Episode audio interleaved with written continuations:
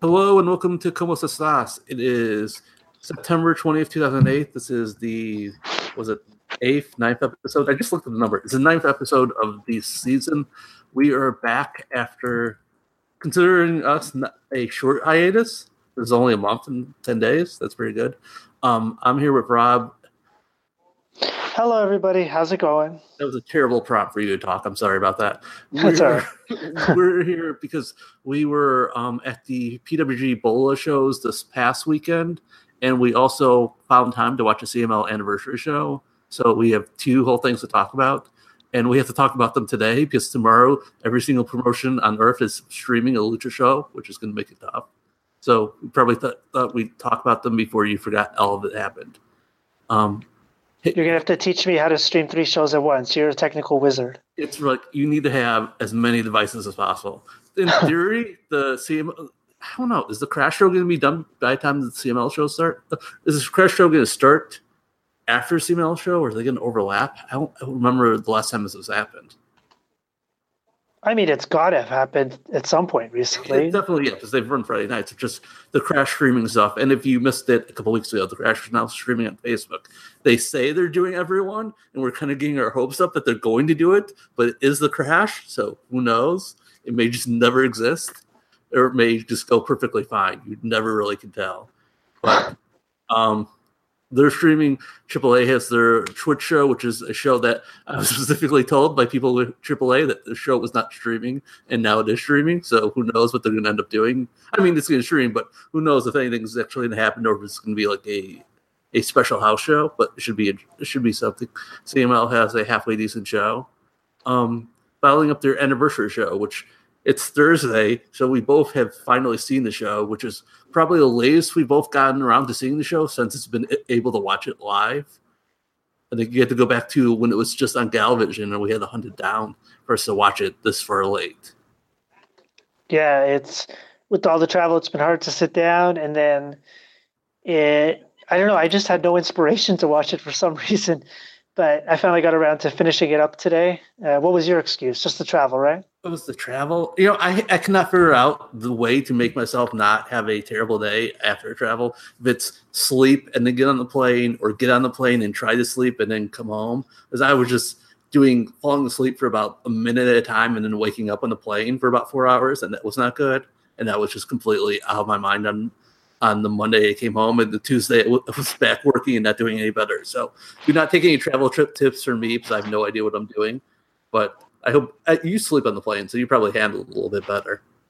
I mean, I'm tiny, so I, I sleep fine in the plane seats, but also this time was even easier because I had three, I had the whole row to myself, so I could just lay down and it was just like being in a bed basically. I had no one in the middle seat, which was a nice moment because I thought the plane was going to be full and I was just yeah. tired of being around people. So it helped a little bit, but still, still, I was like reading a 2001 Wrestling Observer for about 10 minutes and then sleeping for five minutes and repeating the process on the way home. I See, don't know. This is not a criticism of, of anyone's writing, but somehow the reading the old observers helped me fall asleep quicker. I don't know what the deal is there.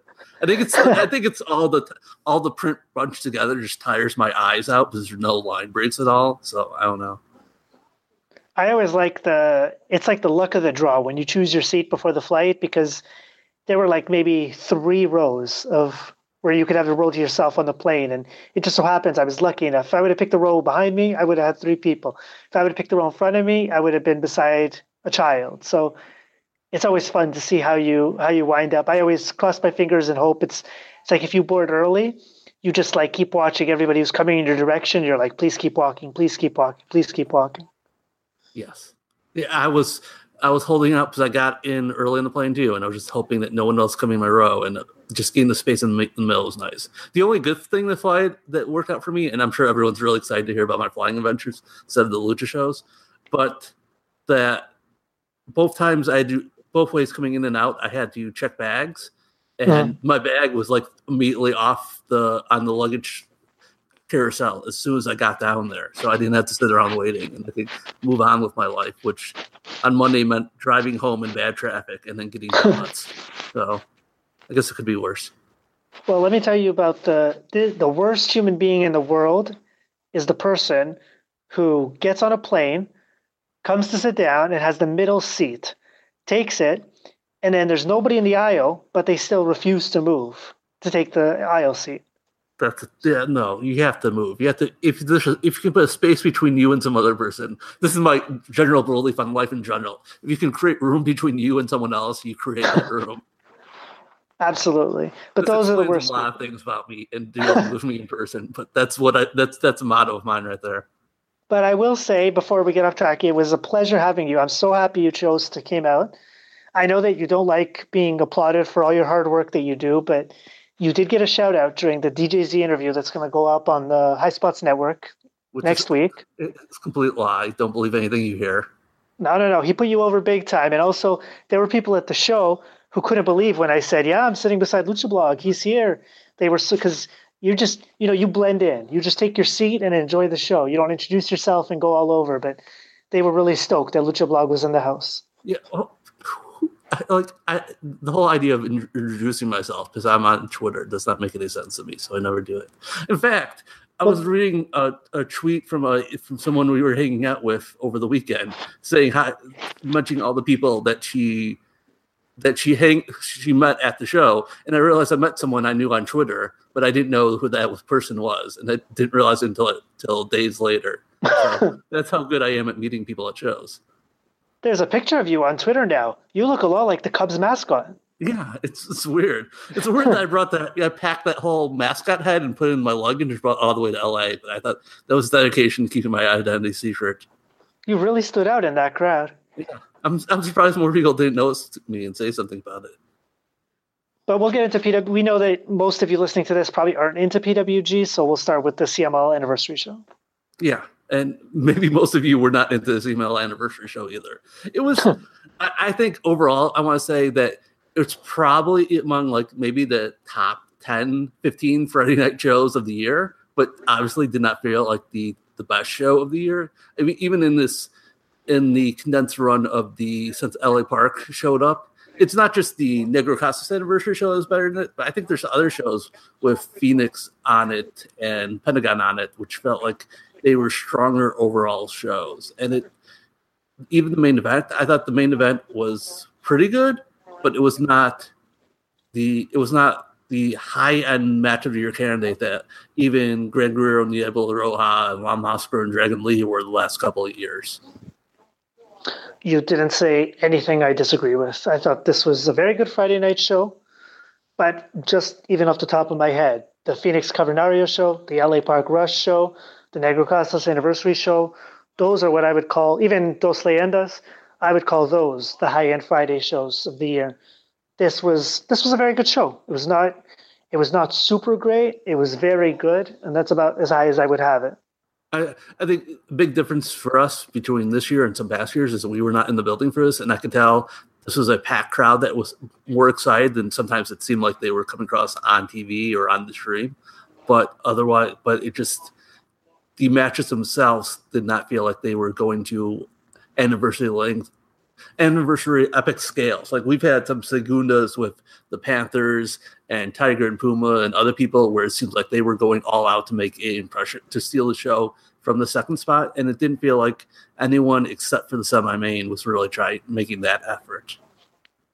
Yeah, I mean, I think that the people who were there live probably liked it way better than us, as you noted, and it certainly it certainly seems that way. I know there's uh, three different podcasts I have sitting on my sitting on my listening device that I can't listen to yet, or I haven't listened to because I just finished the show today. Yeah, but I know. You, do you avoid the podcast recapping the show until you watch the show yourself? I do, yes, because I'm always afraid. I'm not afraid of result spoilers. Obviously, I'm more afraid of move spoilers. Like I don't want to know if Volador was going to do his dive into the crowd. I wanted to be surprised by that. And it, the people who went live. I mean, I helped uh, quite a few people who. I was surprised at how many foreigners went down this year, but I helped out a bunch of them, and there were other people who I didn't help out who ended up going. But I was reading their comments on Twitter. Everybody had a good time, and I mean, we've been through this before, both of us, many times, where we've gone to Mexico, we come back and we rave about how great being at Arena Mexico is, and these people got to experience it. There really is nothing better than being in a full Arena Mexico for a heated show like that. And I'm glad many people got to enjoy it for the first time this year with this show. I'm I'm sure it's an experience they'll never forget. Yeah, and I think the other thing notable about this is it sounds like besides the one typo that had them charging hundred dollars temporarily for the pay per view that got fixed quickly, it seemed like the iPay per view stuff all went fine. There was no problem with it on internet TV. Sounded like the Ring of Honor show went well. And judging from the numbers on the Wrestling Observer feedback, which was like all positive, some neutral, and no negative, which kind of surprised me. Yep. But it, it was also a lot more people, it seemed like, than usual. I had to go back and check, but it seemed like having it on Honor Club made a difference with more people watching it than they would have was just on internet TV. And that will be interesting to see if that leads to more stuff on Honor Club. Yeah, I'm also looking forward because didn't we get a hint before that they might actually produce it with English commentary? Yeah, Ian Riccaboni, who's the Ring of Honor announcer, said that they would like to do that. I'm not sure if CMLL has a clean version for them to do it where there's no announcer, so that might be a problem. But just them having the interest in trying to do that um, makes a big difference. And you know what? I, I would have to say this was not Matt Taven's strongest match that he's had in Mexico. I th- thought he was off in points, but obviously having Matt Taven on the show in the big match probably made a big a difference for getting them on that Ring of Honor service in first place. So even if he it didn't quite work on the ring, he did serve a purpose in the long run. I mean, for the commentary, they could always do it. Like I used to get the CMLL shows that they would air on Samurai TV, the big shows, and they would just they would have the Japanese announcers just in a higher volume, but you would still hear the Mexican announcers in the background, but quieter. So they could always do that. Yeah, they could try something like that. I, I, I, I hope they try something because it'll be interesting. And, it'll be, and we've talked about on Twitter, but it'd be nice if um if this means also that they're going to do the Grand Prix because they'll have Flip Gordon. Right. Flip Gordon's the only or, and the Briscoes. So the Briscoes, yeah. So I think that would be even a, a better show that would go over to their audience. Now, here's a question for you. I want to see if you noticed something that I, I, I noticed it immediately because I watched it out of order. So I started with the semi-main, then the second match, and then I worked my way from the top to the from the bottom to the top. Did you notice anything different about the way CMLL filmed this show compared to regular Friday shows? They had extra cameras for sure. They had cameras specifically to show the crowd that they don't normally use um, but nothing really otherwise stuck out to me. Okay, so maybe it's just me, but I swear there was at least 60% less usage of that annoying overhead camera. Right. I don't remember seeing that that much now you saw because I was seeing I was watching some I don't know if it was a Tuesday show or something like that where they were doing the overhead camera for the book plug at the beginning. It was the most pointless use of the overhead camera at all. So someone decided to back off on it, I, I guess. I hope it's a decision going forward because that camera is the worst. And the reason I noticed it is because in that semi main, I think they only used it maybe once or twice. And I was like, I wonder if this is going to keep up during the whole show. And then in the second match, they didn't use it for a while. Then they went to it at one point, and when they go to that overhead cam on a Friday, I always get annoyed because I know that, that they're going to stick with that overhead shot for at least 15 to 20 seconds. And I'm not going to be able to see anything that's going on. So I was just settling in for 15 to 20 seconds, but they cut away from that overhead cam within like three seconds. So I was very happy with that because that is. Remember uh, when Lucha Underground started and they had that camera from above the ring? Yeah, they had the same thing, and then they pulled that back, and they also had the camera that they used on the commentator booth. Oh, the worst! yes, they, that still pops up like once or twice a show, but they've cut it back a lot. Oh yeah, that was. But at the beginning, like if you go back and watch that first Lucha Underground show, it was like oh my god, you could you couldn't see anything when they filmed from that angle. So it, it's nice that they've learned from their mistakes because there were also some mistakes in putting together this card that I would hope they would also learn from. I'm not sure they will, but it'd be nice if they did. And hey, they do well. I mean, it looked like it was. If you don't want to, if you don't want to call it a sellout, I guess you don't have to technically because there were empty seats just in the corner all the way at the top. But for me, I consider that a sellout, ninety eight percent, let's say. Yeah, this is kind of the the things that because it's it's not assigned seating, that could just be people assigned instead of sitting in the corner, we're going to stand behind the upper level and just stand right. around. So I, I, think once it gets close to being a sellout, it's probably just a sell, and people just didn't like that viewing angle. Yep. Okay, so let's go match by match quick here because some of these matches we can go past really quick. The women's match, the women's match was not good the women's match to me, there plenty. I, I, think we're both pretty low on the on the women's division right now, but I think we both, at least I think that there's plenty of Friday night matches, regular Friday matches, and maybe some Tuesday and Monday matches that go that went better than the match they had here.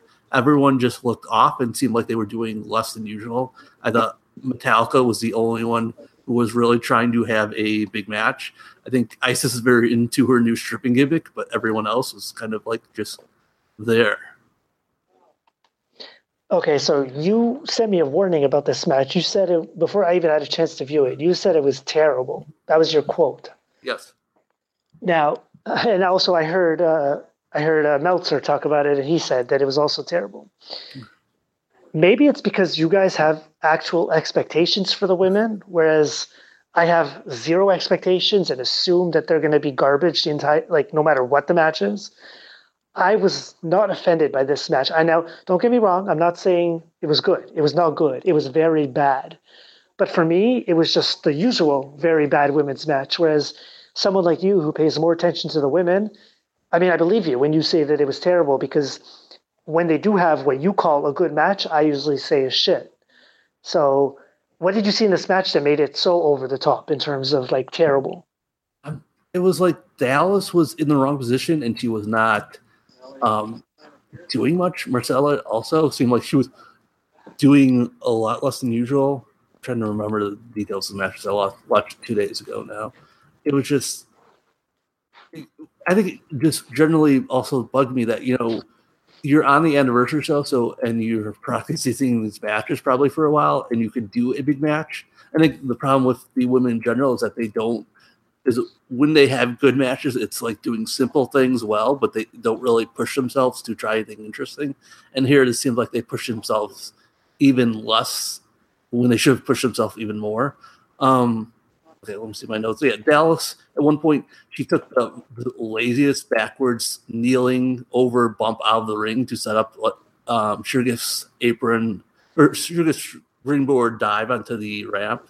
It just, which was the only dive in the match where you should be able to. The beauty of the anniversary show is that everyone should be able to do dives the first first match, and no one was doing much of anything. Um, there was a Marcela hit that forum to start the comeback, except the forum looked like crap, and there wasn't much of a comeback.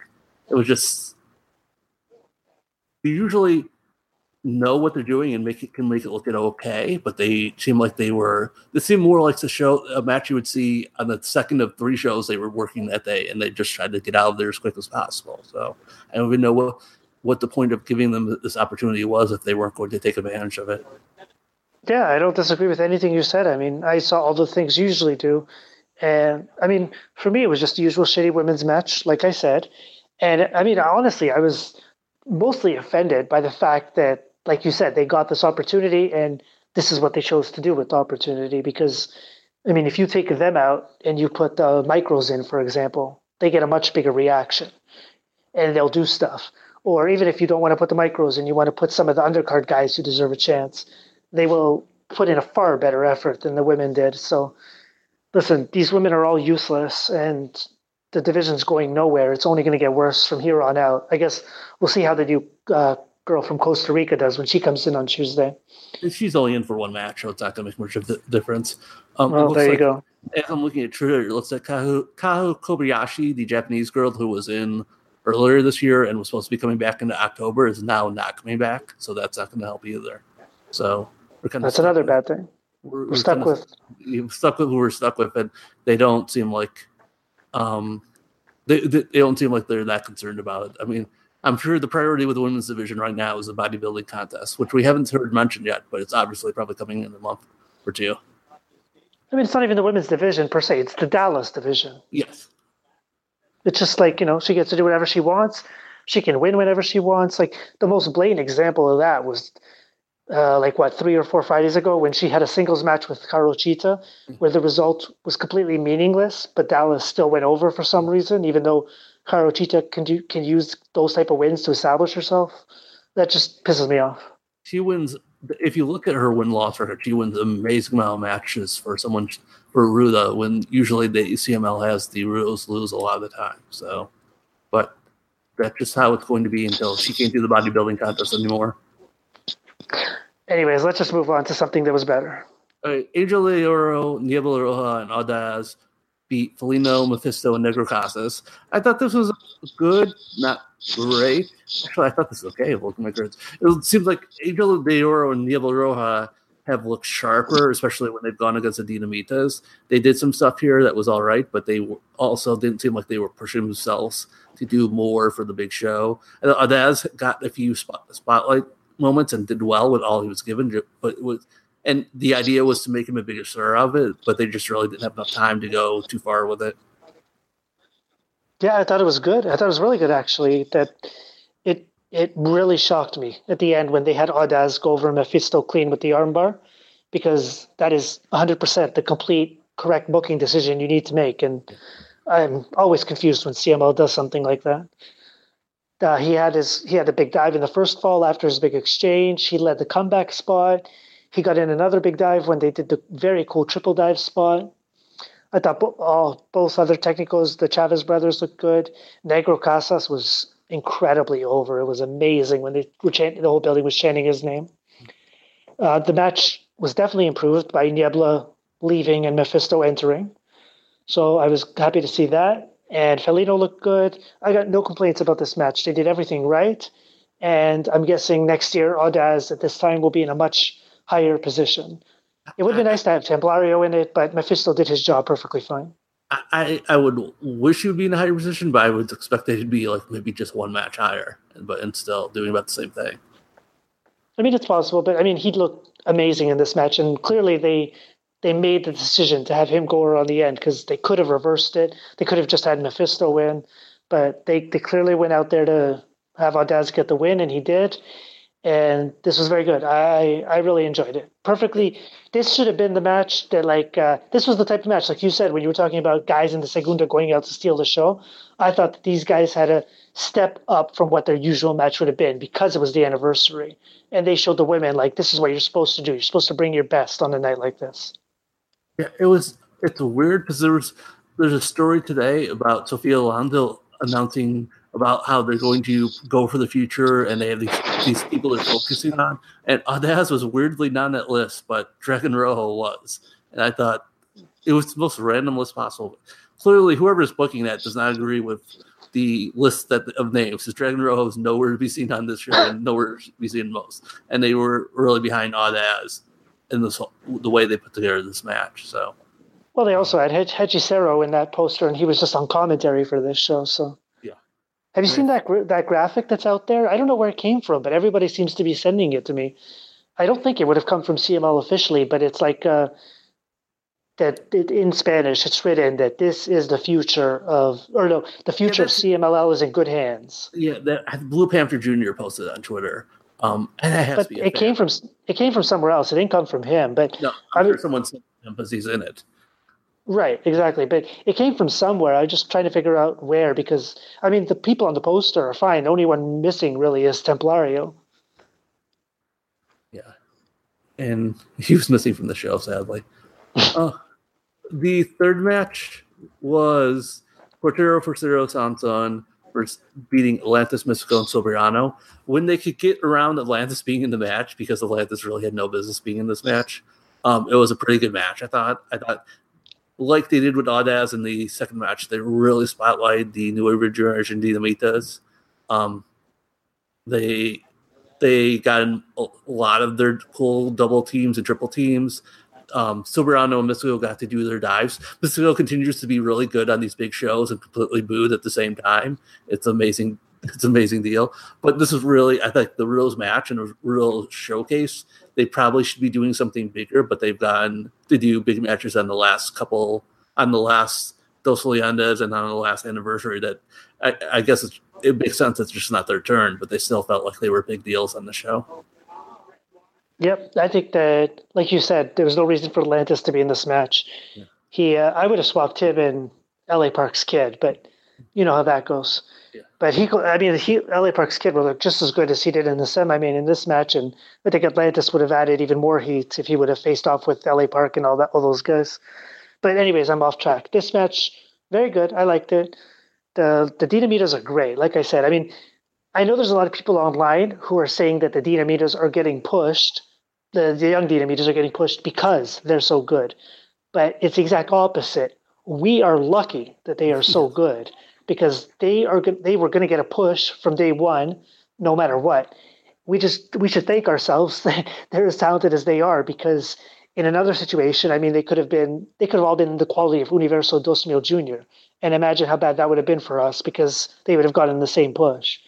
So this is working out great for us. They are great bases. I thought their offense looked tremendous in this match. They're really starting to gel, come together with all their moves. I like that Cuatrero had the guts to pull off the second rope springboard elbow because that's a risky move. You can slip on it, make yourself look like a fool, but it, at the same time, it's also a fantastic move. It, it's a killer move when you pull it off, and he nailed it. Místico looked good. Soberano looked fantastic. I think that this match was shortened a bit because there was no long Soberano exchange where he gets to do all his moves. He got a couple dives in, but the only mess up I remember was at the end where Soberano went for a top rope Frankensteiner at the same time that one of the Dinamitas was sitting on the ropes. And because the Dinamita was sitting on the ropes, the rope was hanging down a bit. So Soberano miscalculated and didn't step and he slipped. The crowd got on him, but he recovered just fine. And it, uh, the Rudos went over clean. I and Atlantis got the Atlantida. I was very happy for him. Did he get the Atlanta? I don't even remember it. He he got it, but it was broken up quickly in the third fall. But he did get it. Okay, so I remember him doing the side slam in the second fall. Like, yeah, it was in the third. It was in the third fall where he got he got one of them up, and then quickly the, the other two Rudos broke it up with kicks. So I think that that was the plan because if he would have had trouble like getting him up, they would have been there to break it up immediately, so he wouldn't have looked like a fool. But he did get him up. Yeah, I don't know what the long term um, thing for Atlantis. It was, you know, when you think back on it, it's a little bit surprised that they didn't find a way to, to squeeze in, maybe not even a match, but introduction of Tiburon here, given that he's probably, I would expect that he's going to be on this card next this time next year, but I guess they're still holding him off. Yep, we'll see. The fourth match was the much awaited title match between the Guerreros and the Clan. Now, CL4N can you spell that? Yeah. with no one really explaining that Gilbert is supposed to be the fourth member, we're just all supposed to know this. Um, is that right? I don't even know that. I, I, I, assume they're supposed to because they were the four people in Clan Chaos, but at no point has they ever said that. They might have explained that in, in Forma, but not. And also, it doesn't really help to be a four man group in CMLL, as we've learned time after time. But um, Clan Chaos wins the match or the X Clan Chaos wins a match and wins the CMLL World Trios Championship. I was kind of tipped off that they were going to win because CMLL had finally decided to make them an entrance video, which is something they don't bother to do for months unless someone's going to stick around. Um, I thought this is what I thought about the uh, what you thought about the women's match. I thought about this. The, the, Hold on, before that, before you talk about the match, can we just can I just ask you a question that's bothering me? Sure. Okay, so you just said they won. We've seen this feud. This has to be leading to a hair match, right? It has to be leading Cibernetico versus Ultimo Guerrero in the hair match. Maybe a okay. cage match where they someone else loses first, but I mean, you don't do this so long without getting Cibernetico's hair out of it. Because we were at PWG when this result came in, and when I saw the result, I turned to you and was asking you like, "What the fuck is going on?" You couldn't hear me because the building was so loud. But then we talked about it later when the, when we got a chance to actually speak about the show, and I mean, I was absolutely, I was sure the Guerreros were retaining here. And once I found out that Cows won the titles, I mean, it's got to be December. They've got to be doing something. Like, this has to be an agreement in advance where either all three are losing their hair or at least Seaber's losing his hair. Yeah. Uh, um, I think it's it, that would make sense. It just, it's still inexplicable because obviously they're not the draw that the other indie guys have been because the crowds have been going down from their height when they've been featured, but no one's been able to figure it out. Um, I thought this match was what you thought the women's match was, where I just see it as every other clan, every other clan versus Guerreros match, where it wasn't very good, but I didn't think it was any worse than usual because I thought they're all bad. But it seemed like everyone else really hated this match particularly. I thought the match was. I mean, I mean, maybe I get heat for this. I thought it was actually perfectly fine for the first two falls. They didn't do anything wrong. They got in all their spots. I mean, the crowd really gets on the Clan Chaos a lot. I think unfairly sometimes because they didn't fuck up anything, but the crowd was still shitting on them. I mean, they do work a lot slower, and it's it's very hard not to notice that they're clearly not at the level. I mean, I think Cibernetico is the worker of the group. I think. I mean, am I? What do you think? I think so. I think um, Charly Manson is obviously done and should not be there, and Zorro has been very disappointing. Yeah, I think Zorro is definitely the worst of the group. But when Seabird's the leader of your group, clearly you're not going to be a work rate group. But he tries hard. I mean, he took the drop. He takes all the big spots in these matches, so I admire him for that. The thing is, what what lost me in this match is that third fall because it didn't look like they were ready to go home. It just felt like they hadn't done anything. Then there was a double dive, and then Seabird basically just grabbed Ultimo Guerrero, put him down, and then his feet were supposed to be on the ropes, but they weren't on the ropes. They were underneath the ropes, which doesn't exactly give you any leverage for a pin. Yeah, that looked that looked terrible. Right, and then they counted the three, and it was over. And I was I was just as surprised as the crowd was because it just didn't seem like that was the finish, but it was, and they got their titles. So I wouldn't say it was a bad match. I would just say it was a very disappointing match because for me it was it was good. It was heading somewhere, and then it just kind of stopped out of nowhere. I thought it wasn't the worst match they've had in the feud, but that I was, but nothing's been as close to the Guerreros versus that first match where the Guerreros were doing stage dives and going all crazy. Didn't seem. Yeah, this was like a downgrade. Yeah, I don't know why that was the first match, and every other match after that wasn't as good. And um, I don't know why the feud's still going if they don't do that here match. And even if they do that here match, I don't think that means that much. So uh, it's just it's this is what you're saying with the Dinamitas. It works out that we're really good with the D, the, the Dinamitas are really good because we're getting them anyways. We're getting Clan because we're getting Clan. It doesn't really matter if they're bad or not getting over because they're going to be pushed anyways. Yep. I mean, I'm curious to see where it goes. Like we said, the the scenario I'm thinking back to is though is remember when the Invasores came in and they were invading CMLL? They actually gave Charly Manson a hair match win over Negro Casas, if you can believe it. And the whole idea was to set him up losing his hair on the year end show.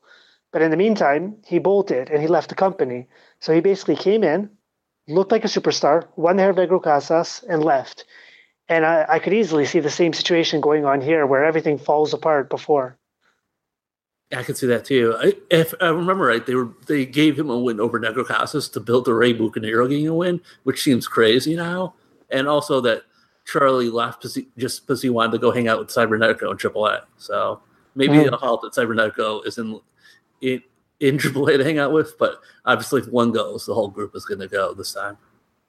I do think a uh, match either in a, I think a cage less so, but certainly an Ultimo Guerrero versus Cibernetico match would be would draw and be really heated because the Arena Mexico crowd hates Cibernetico so much, and they would love to see they would love nothing more than to see Ultimo Guerrero take his hair.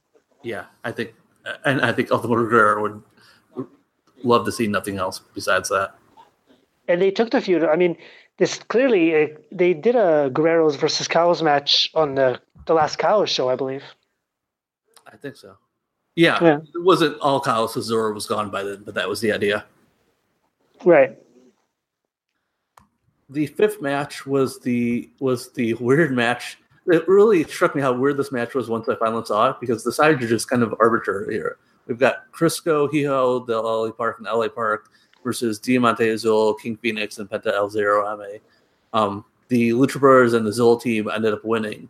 I thought this was this was the absolutely best match on the whole undercard. I thought Phoenix and Penta were the two guys who most got that they were on an anniversary show and met the most of them because they were pushing it farther than anyone else. In one case, it didn't work out well for them when they tried to do the um, head scissor, the Hurricanrana dive spot, but they mm-hmm. back together and they made that work. And the match went on for it, it got plenty of time, and I thought it made those guys look pretty good stars. It made you wonder why they did never went or did the Penta Caristico match in CMLL itself. And LA Park seemed like he was kind of pushing the background a little bit, and considering where he should have been on the show, that was disappointing that he was like mixing up with Diamante Azul. But but he got his spots in and he did fine. And um, Hijo del LA Park did fine, except like, there was an early portion where he looked a little clunky, but otherwise I thought it was pretty good. So I thought this was as good a match as you're going to get out of the situation with these guys. Yeah, this was my match of the night. I thought it was good It was definitely it was like an all star match. If you count Diamante Azul and Hijo de LA Park as a star, but the other four guys more than made up for it. The the one spot that went out that went wrong was the Frankensteiner to the floor, like you pointed out, but they recovered fine. And the crowd they booed them initially, but then they went crazy when they pulled the spot off a second later. So right. this was a crowd. Yeah, the the thing that really really struck out struck uh, stood out for me was immediately with the match with LA Park in it. It was a Zero Miedo chant that occurred first, and was really loud and went across the entire building. Like this guy is a superstar. I thought out of everybody on this show, the ones that came off as the biggest superstars were Rush in the main event and Penta in this match. Like big time ahead of anybody. And I thought when you look at actual work in the ring, Phoenix came off. Him and Volador were like miles ahead of anybody else on this show. It was, I mean, Phoenix and Penta are pretty much the biggest stars in Arena Mexico, except for maybe two or three guys in CMLL. I can totally see why there are always rumors that the CMLL guys are super jealous of those two. They should be because these guys are the example you should follow. They're just so much ahead of everybody like you said, LA Park was good in this match. His tope was out of control. I know a lot of people were shitting on the Diamante Azul versus LA Park stuff, but I thought it was fine. I think that they blended off each other just fine. It was fun seeing LA Park beat him up. It was crazy seeing Diamante Azul give him the German suplex and LA Park get folded in half. I totally didn't expect that to happen. Uh, just a really fun match. I mean, I wouldn't say it was. I saw a lot of people saying that, oh, this was the, one of the best LA Park Trios matches his entire run in CMLL. I wouldn't go that far. I thought the Briscoes match was better. I thought some of the early trios matches with Rush and LA Park on opposite sides were better, but this was definitely a very good match. And Phoenix actually didn't even do a big dive, if you can believe it. Right. Um, yeah. It yeah, was just a Frankensteiner spot. I, I, saw the dive that he did on Impact today, and it was great, but he didn't get to do a dive on this show. Um, but hopefully he'll be back to be doing more dives later on. It, it definitely seemed like I think there was thought that these guys were around just to work to get to the anniversary show, but it feels like they're going to be around longer than that. Yeah, I mean Phoenix is working this Friday in the main event, so he'll be around. I'm sure Penta usually has a lot of Fridays booked off, but I know that he was telling me this weekend he he wants to come back. He he still hasn't gotten his spotlight singles match at Arena Mexico like Phoenix did. So you know Penta's going to want one of those. Yeah. So and yeah, there, I mean, there's so many possibilities with these guys. It's crazy. Just looking. I mean, who wouldn't want to see like a Rush and Cavernario versus Lucha Brothers match, or even Rush and Terrible? Yeah, yeah. If they did that tag title match, I think that would be a big deal. For sure. It, it was just at this point that Phoenix didn't have his new belt with him because that would have been amazing.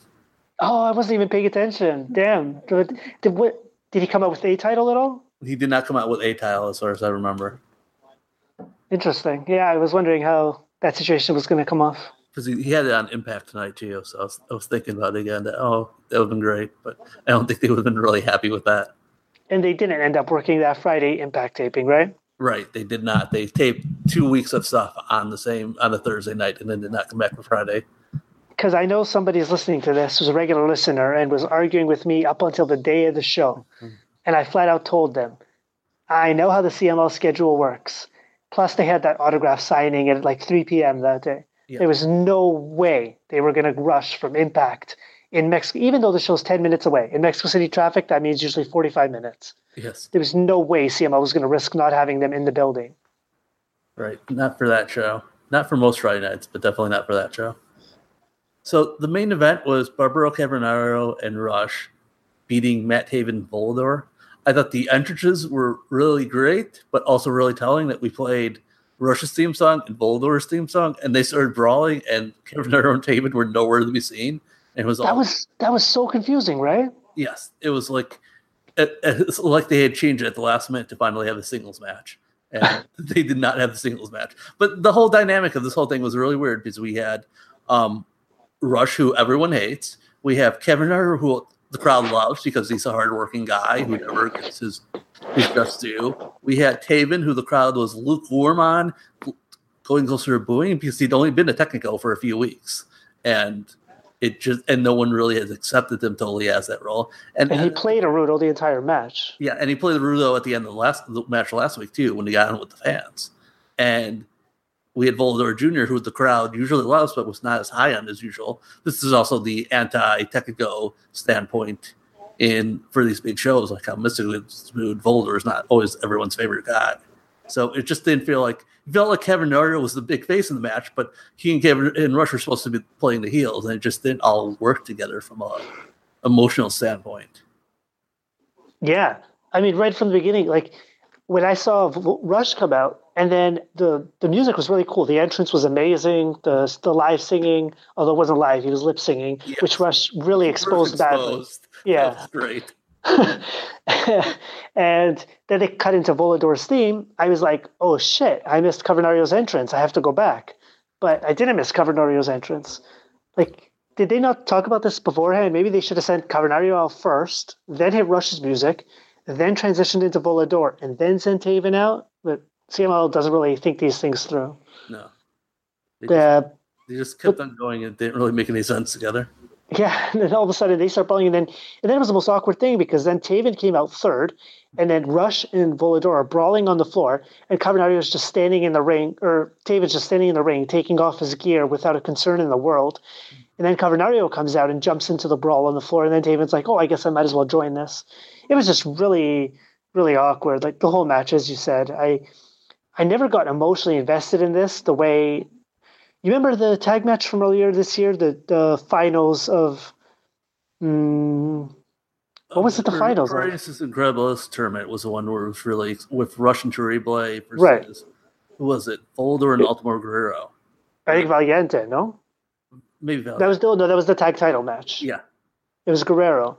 Both those matches had more emotion than this one, in my opinion. Yeah, it was just there was some dynamic missing. There was also, like you you pointed out earlier on the show, that Taven was really off on a lot of points. I thought he just appeared to be in a shitty mood. I don't know. His stuff was off. The way he was acting towards the crowd was really weird. Uh, there were Volador, times where he was like in the wrong place. Where there was mm-hmm. the double dive spot where Kevin and Rush were on the floor, but they were waiting a while for Taven to run over the clothesline them, and Volador had directed them to do that, so Volador could do the dive into the crowd. Yep, and then there, was the whole thing about uh, the. I mean, the, well, the finish we'll get to in the first place, but I mean, Volador looked like a million bucks. Everything he was doing was great. I, I just one of the best in the world. The way he was performing in this match, but he had nowhere to go. I mean, the first fall was fine, the second fall was fine, but the third fall it never hit. Like usually those CMLL matches built to the third fall where you get near fall after near fall and everybody's screaming and this match never felt like it had it. It had two or three moments, then they went straight to the eliminations. And then it came down to that finish, which I thought was a, just a terrible finish. I didn't understand what the hell was going on. Rush was pointing to Edgar to look away. Then Volador was pointing to Edgar to look away. Then Taven just walks into the ring and Edgar's watching, even though he's already been eliminated. And he goes for that kick off the ropes.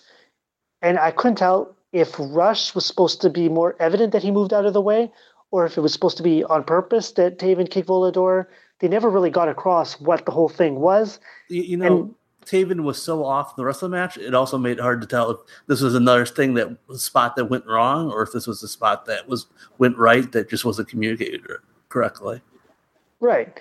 Uh, I know Meltzer and the Observer gave this four and a half stars, which blew me away because I'm usually the high man on Volador CMLL matches, and I mean, if I was ranking this star rating wise, I might go three and a quarter at most, maybe four. I don't know. Maybe I'd have to rewatch. But this was certainly not a high end CMLL match by any stretch of the imagination. And the head shaving was really awkward in itself because Taven ran away yeah. and then Volador grabbed him. Because and then the whole finish also with Taven turning heel after four weeks just kind of overshadowed what was supposed to be the result. And, mm-hmm. Kevin or the rush to the background because we're doing the stuff with Taven Volador, which doesn't appear to be going anywhere because Taven's gone. And Volador is also has missed every show since. So who knows even what's going on there. It just Yeah. It, it's a, a very strange it was just a very strange feeling. I thought the the one other thing about the match is I thought Cavernario worked very, very hard. I thought mm-hmm. he really tried to make himself in that match, and the crowd was really behind him. I thought he was. I know you like Volador. I thought Kevin Earl was the best guy in that match for what all he did. I mean, Volador and Kevin Cavernario carried things. Like for as bad as Taven was, yeah. I don't know if you could blame Taven or Rush for this, but every move that Taven did to Rush looked terrible. I'm not sure if that was Taven being off, like we pointed out, or if Rush has a lot of work to do in terms of learning to adapt to taking moves that aren't the usual stuff that he's involved with. Because if he has goals of making it to where his buddy Sombra is one day, he's got to get a lot better at taking these American style moves. Yeah, it was funny because Volador, part of his promos he was doing before the match in the week up was saying that that Russia wasn't even half the Rush or Sombra was, and that match kind of kind of proved this point a little bit more than he probably wanted to prove. I mean, Rush was way over, and Rush you could see Rush's charisma through the match, even when things aren't going right. But it was not like Rush was taking it to a different level in this match. Yeah, absolutely. I think so. At the end of the day, I think that the best match was the semi-main. The worst match was the women, and it was a. If overall, I'd give it like a seven point five out of ten type show. Very good show. Definitely something that I think would appeal to fans who don't watch CMLL regularly and they're just stepping in just to see it because it's the anniversary show. I could see them thinking higher than the show that I do. But as a regular CMLL fan, I thought very good at best. Yeah, I think I would say about the same. I think I think there was the they didn't do a r- really good job of making it by feel like a big show. They took advantage of not being on YouTube by feeling free to show the dance numbers, which were both I thought pretty good. They had the extra camera angles and the extra lighting that they they know how to make it a big show when they have to make it a big show, which kind of makes you disappointed that about all the other shows that they do it really try as hard. But mm-hmm. at, least, at, least, when they have to make a big deal, they have to make a big deal. They can make a big deal out of it at least. Yeah, I hope that the next step in this evolution is them realizing that on big shows they have to present big matches. They don't all have to be stim matches, but this match definitely could have used the second. The show definitely could have used the secondary match that wasn't the trios titles. Right. And they have so many people that they could have used. Uh, I had Hechicero did a great job announcing, but I think probably could have been more help in other ways than announcing. Yeah, you could have had him defend that title that he holds. He doesn't hold the title anymore. He, oh, right. He lost the title. Yeah. You could, you well, could have had him getting a rematch for that title. Sure, why not? Put Stuka and Hechicero in a rematch. Would have made the show even better. Yeah. So that was CMLL. That was CMLL. Um, sounds like everyone went had a good time. And I I am okay with missing it, but it sounds like it, it, sounds like the expo they had that weekend sounds like that was pretty cool. Mm-hmm. But it but um I expect that they'll probably have another big show sometime later this year to do the Cibernetico stuff. Or maybe a New Year's Day or something like that. Because they don't have much going on. And I bet the Grand Prix will be a pretty good show too. So that'll be something. Yeah and we just go through the whole cycle again leading up to Dos Leyendas next year, whether they're going to do LA Park versus Rush or not. yeah, they did the whole song and dance afterwards about LA Park and Rush could happen at any time. Meanwhile, uh-huh. LA Park still has the match with Wagner. Although what the Planchitas column, the new rumor column I found like the last few weeks that started, um, they're they're going with the idea that LA Park hasn't actually agreed with AAA to do the Wagner match. So who knows what LA Park he may just be busy working U.S. Indies and never get around to the match. He's a strange. He's a busy person. We'll see. He burned his bridge, I heard, at the Lucha Expo, so I'm sure it's only a matter of time before he burns his bridge at MLW. Yes. And he burns all the bridges to the point where he's back only working the same shows in Mexico he was a year ago before all this I, happened. If, if, you were if you're an indie promoter booking LA Park, I would not book long term. I would just go right away, do the big matches as, as quick as possible because he's probably not going to be around for a long time. And also, I would make sure you have somebody to work with his son because yeah. his son magically happens to end up on every booking that LA Park gets internationally. How does that happen? I don't know. Just it's just weird. And this Friday show, just to quickly put a, a bow in uh, on the or wrap up CMLL, it's a regular show. Místico versus Negro Casas in the semi-main is interesting. Phoenix in the main event. I'm curious to see if they do anything with Rush and Cavernario, because my prediction is Cavernario is not long for the world of teaming with Rush, and he's going to be back opposing him in Increíbles matches now that Terrible's back. I still I hinted on this short. My idea, I still like him going to New Japan team at Bushi while Hiromu was out injured because they have their tag team title tournament coming up, and since they're going to need a partner for Bushi, and it kind of makes sense. especially since they did the whole thing about the Ingobernables stretching from Japan coming to Mexico if they send someone back from Mexico to Japan. But uh, usually, no one usually thinks that coherently between the two promotions. Yeah, we'll see. I mean, maybe you have inside information. I don't. I never have inside information. okay, let's just get real.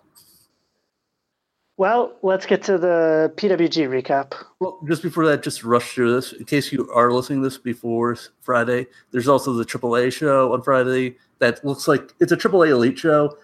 It looks like they have some probably the better matches of the two AAA and CMLL show, but it also seems like it probably is going to be a show that's not in not a vital show to whatever AAA storylines are running this month or this year.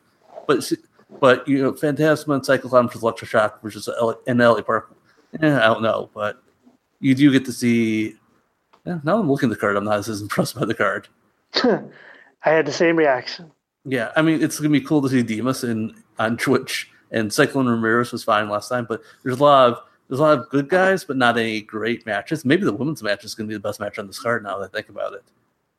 Because you know you have Radio Kid and Hijo de La Parka, but they're working against actual La Parka and Pagano and Joe Líder. So I don't know. This card isn't well put together. So maybe we'll all rip it up and do a different one uh, tomorrow. Anything's possible with AAA. And then the Crash has what does the Crash have? They have the the Crash has Gilbert el Boricua versus Mecha Wolf on top, which is interesting because the semi main seems like the bigger match because it, it it's Caristico and Penta against Daga, and they list Volador Jr., but like you said, he's been MIA. And it's not unlike the crash to advertise guys who don't show up. You're, you're telling me that they were just like list Phoenix for a whole week, knowing he's not going to be there, and just put that, just never mention it again. That's just unlike them. But even that match doesn't come together. I don't know. Gilbert has. Uh, I'm still waiting on Gilbert being good because Gilbert has not been good this year and even Lucha Underground, he has not been great. He's been good at times, but he has not wowed me like he has in previous years. Um, but even that match isn't good. You probably want to stay up to see Soberano versus ACH, which is going to be a weird but good match, depending yep. on how much ACH wants to do in Tijuana. But some of those matches, he's not really full. Dancing ACH. Yes.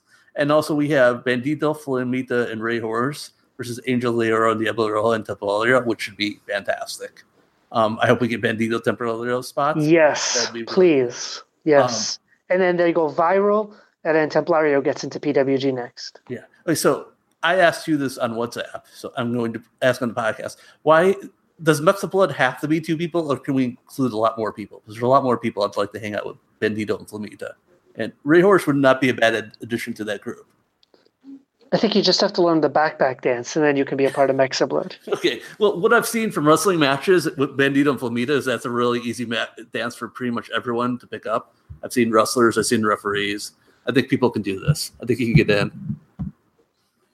Well, we'll see. I mean, the card looks the card looks good from that match below. That's Soberano. Then you've got a mixed tag with Torito Negro, who's really good. Yeah. And then you have the opener, where the opener of the crash shows are always the best. They just kill each other. Yes, it's going to be so. This. And it was it was sloppy as heck on the show two weeks ago, but it was still mm-hmm. kind of it was still good. So hopefully right. the same thing. Hopefully the Facebook thing will go well, but you know we never know. I, I I have no confidence in this, but I hope it works out.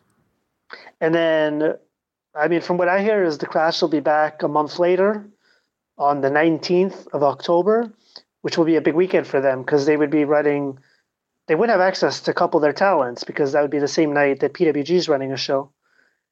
And that same weekend on the Sunday, the 21st, they actually have a show listed in Colorado, of all places. Yeah. There's been like lots of Lucha pro- promotions actually running in Colorado. So, mm-hmm. including mm-hmm. um, people associated with the crashes helped out with those shows. So, it's not as crazy as it seems, but it's still going to be a it's still going to be a big adventure for them bringing Matt Sydal, Rey Fenix, and Caristico to a for that's going to be kind of an expensive show, and hopefully they can draw enough to make it worth their time.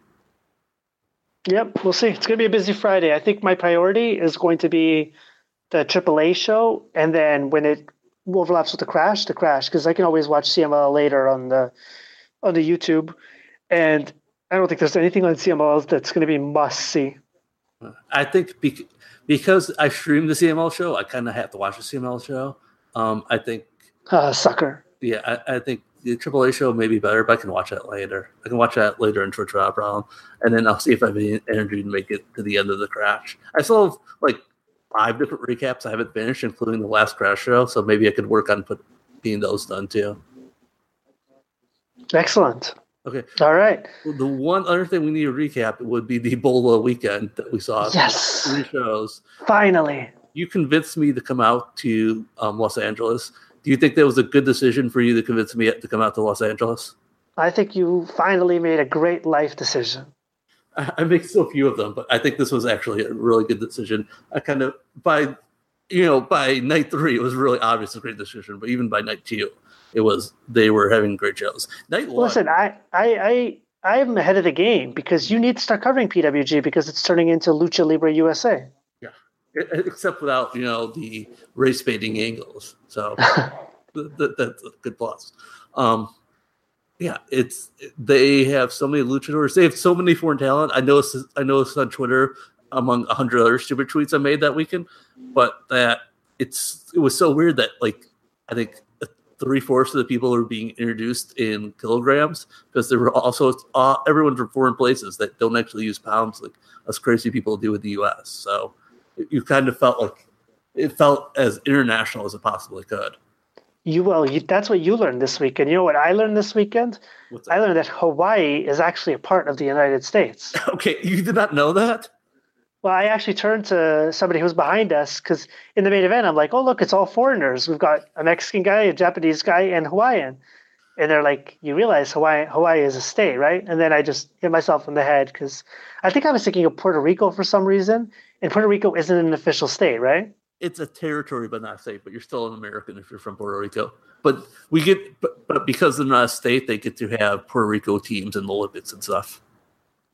Okay, so, but yeah, then I felt like an idiot because I, I think I just, I was confusing Puerto Rico and Hawaii for some reason. I don't know why, but I think I was just too excited at the moment. Yeah, I think so. think a little bit.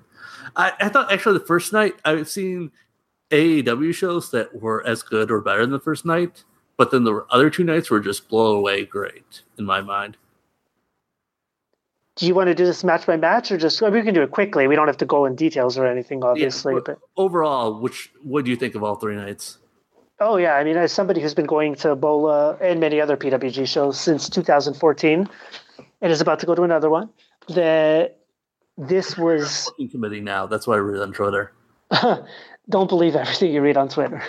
The uh, this was definitely one of the best bolas I've been to. I wouldn't say the best because I will always have a spot soft spot for 2015 when they brought Aerostar, and Drago, and Phoenix and Penta for the first time. But the night three of this tournament was easily the best bola night that I've seen overall since I've been going, and definitely the best bola final of all time. And there were PWG regulars who were there that would say that too. They were saying like that's the best bola final they've ever seen, five stars, and that that bola night three for them was the best bola night that they've ever seen since the tournament began. That is really high praise because these people go to far more shows than even I do, and they were saying stuff like that. And I know the people, the PWG representatives were all just overjoyed with how things turned out. Did it lose or gain anything from being in a different venue than it has been in the past? Well, I mean, I was there for the March show already that they had the first one in the building, and I thought, I mean, there were some people that were saying they it lost a little, but definitely those same people this weekend were saying that no, this was just like Reseda, except we were more comfortable. But everybody was on their feet screaming for that final night at many points this weekend, not just the final night. They didn't lose anything. If they, the product looks so much better. Like, what did you think of the venue? I thought it looked really professional. There's a building around here called the Congress Theater that, has lucha shows. That's maybe like four times the size, but took the best parts of that kind of sort of old-fashioned theater and squashed it together so everyone was really close to the ring, or as close as you're going to get with that many people in there. Um, Mhm. And I thought it just felt like it. It felt like we had room, but we were all together. It was it was all it kept the intensity level up while still looking like a like a more professional place than a maybe a rundown venue might have looked like.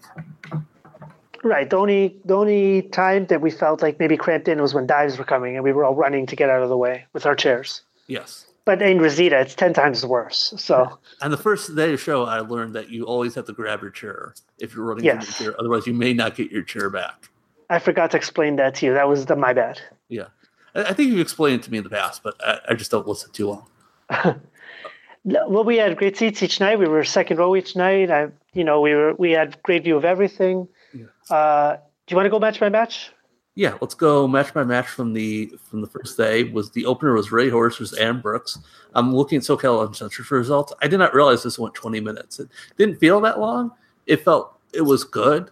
Um, I was there's some stuff about Adam Brooks that did not really work for me, but I think they built to a good last few minutes of the match. I definitely felt all of 20 minutes of this one. I thought they went a little longer than they probably should have. I don't think they had enough stuff to go 20. And when I saw them that they were going that long, I thought they were building up to bigger and bigger things, but they really didn't. Like he didn't even do the the DDTJ or the pizza DDT, however you want to refer to it. He never even pulled it off in this match. He was saving it up. And I saw Brooks versus Ospreay on the last time I was there live for the Time is a Flat Circle back in March. Brooks looked amazing. In this one, mm, he was okay. The match was I thought the match was good, but they definitely overstayed their welcome. I was really surprised by the finish. I thought for sure Brooks was advancing. Yeah, I was surprised too. I think it was a big win for Rey Horus, who's been in PWG this year, but has not really gotten those these kind of wins before. So I think it was a nice turning point for him. We might have missed a red herring, or I might have missed a red herring because I follow PWG more regularly than you, and he beat Penta on the last show. I would have thought that the result would have been opposite. So once he went over Penta, I should have realized that it might have been because they knew that he was going to go over in the first round of BOLA. So logically, you want to send him in with some momentum. I know it's weird to it's weird on a lucha podcast to be talking about logic. Uh, about logic and long term planning. Yes. The second match was Flamita and beating Puma Kid, Puma King. I'm sorry, in 12-13. Puma was over from the moment he came out. The music using as we we both thought using a cheesy 80s song works perfectly for the people who go to PWG shows and US Indies in general. Um, just his antics climbing and crawling across the ropes got over like this crazy deal. I was just amazed how over he was. Usually, when it's like people who I am fans of in Mexico making their big match having their big debut or having a big match in the US. I'm nervous watching the match, hoping they do well. This one, he Puma was over so fast and so quick that I didn't really have time to be nervous. It was just obvious that it was going to work from the, the minute he was out there. It was, if anything, it was probably a little bit too much doing character work and doing comedy stuff over doing moves, but they did get to a lot of moves by the end of the match. Yeah, I thought that was the one thing that stood out for me is that Puma wasn't over just based solely based on his work. Where a guy like Bandito, when he came in the first time, it was his work that got him over. In this case, Puma's work was fine, don't get me wrong, but it was the character that got him over. I know the look definitely helps him a lot. He looks like a star when he comes out. He just uh, the whole outfit that he has, he could do the comedy, like you said. Him and I think this was really good that Flamita was in there with him, so someone he was comfortable with. Because if he's going to want to make it in the U.S. eventually, he's going to have to start working different guys, not just luchadors. Yeah. But Flamita was a perfectly good start, and Puma got a lot more offense than Flamita in this match, so he had a lot of time to look good and get his shit in, so to speak. Uh, he busted out his big power bomb where he holds the guy up and then pulls him down into the power bomb. And the finish was where he went for that off the top rope this time, and Flamita turned it into a Frankensteiner, and then one with a, a Firebird splash, or not a Firebird, it was the Phoenix splash. The Phoenix splash, right, into the 450. Crowd threw a lot of money and chanted, "Please come back." I don't think in his wildest dreams Puma could have imagined the debut going any better than it did. Yeah, and then Puma sold out every shirt he had during intermission, which was just crazy. This this was Am- the... amateur amateur mistake because he didn't have anything left for night three this was the the one the finishes where I think the people are most upset. I, I, I think long term where they were going with Flamita that they wanted to have Bandito face Bandito later on. They they made mm-hmm. Flamita win, but the crowd really wanted Puma to be around for a second match after this, and they were kind of really upset about um, Puma going up quickly. Which surprised me because the PWG crowd loves Flamita. So yeah. I that just shows you how good Puma was. It's another situation where poor Flamita gets overshadowed by someone else, despite being an excellent wrestler. And and I will say that you know Flamita really he wasn't feeling so hot, and he still went through with this match and did great. So uh, really hard worker, very professional. The next match was CIMA versus Jody Fleisch. Um, I was disappointed in this match. I, I, had not. I knew of Jody Fleisch. I've seen him, I think, a little bit on his on his resurgent run here. Um, I haven't watched CIMA a lot lately. It seemed like CIMA was not really, or Shima was not really into. you. He was like a old lucha veteran who knew he had 16 minutes of work, but he didn't really want to do 16 minutes, so he did eight minutes of comedy to start out before we really got going. And they did a lot of comedy, a lot of, a lot of entertaining the crowd, but not really doing all that much. And I really didn't get a sense of what Fleisch could do by the end of it because there's so much Shima doing Shima's stuff. And I was disappointed when he actually won. Yeah, I I talked to CIMA at one point though in the weekend, and he actually told me I'm an old man now. so he self he admits it himself. But this was definitely the older gentleman who realized, hey, I have three, maybe more matches happening this weekend, and this is the first night. I'm not gonna kill myself because I have to be available to work uh, on Sunday. So he definitely took all the shortcuts he could. Uh, Jody didn't look too hot himself. He looked okay, but overall, this was definitely the weakest match of the first round. It wasn't bad, but it certainly wasn't great. It was definitely just there. And I know from a couple other fans who were in the building, they were let down by it because they were looking forward to it far, far more than someone like me. The match that followed was Bandito versus T Hawk. Um, I'm sure they faced in Dragon I never thought I never got around to actually like looking this up, but they seem comfortable working with each other. T Hawk looked better than we were treated to him in IWRG and every place else for those for that year where he's wearing the awful MMA shorts. But he's still you can tell he's talented, but he's also really cold as a performer. Um, he just does not, for whatever reason, he does not connect well with what he does. I think the crowd was behind Bandito anyway, so it made it an easy dynamic, and they were really happy to see Bandito to win. But I was not. I went turned away from the T Hawk match, but it did not make me want to seek out any more of what he's doing. Yeah, I think that uh, this was the first sign of the weekend that Bandito was going to be the most over baby face on the entire roster. It was crazy the way the crowd reacted to him. Thought the match started slow, I was a little curious how these guys were going to work together. I know they've worked together in Japan, but you know, you never know in a singles environment in a foreign country. But it picked up as they went along, and by the end, they really had the crowd going. This was definitely a high end match for the first night of the tournament. The finish was amazing. I mean, Bandito's moonsault slam, he calls it the Guerrero moonsault hmm. because he got it from Ultimo Guerrero back when Guerrero was doing it regularly. It was fantastic. It looks vis- visually so impressive live and they did the during the match they did the the Dragon Lee versus Kamaitachi slaps back and forth, which really got the crowd on their feet. I think that might have been the turning point. So really good, and it was really T Hawk's only performance of the weekend because he was really invisible when we'll get to the ten man on night three. Yeah, I it I would have even though I wasn't really thrilled with him, I would have rather see him advance over CIMA if they switched the two OWE guys around. But I think given CIMA's history, Shima's history in the promotion, that they obviously went with him, and also because what other match they were setting up later on, they kind of needed him for that. We had the mm-hmm. intermission after that, and then they came back with Joey Janela versus David Starr.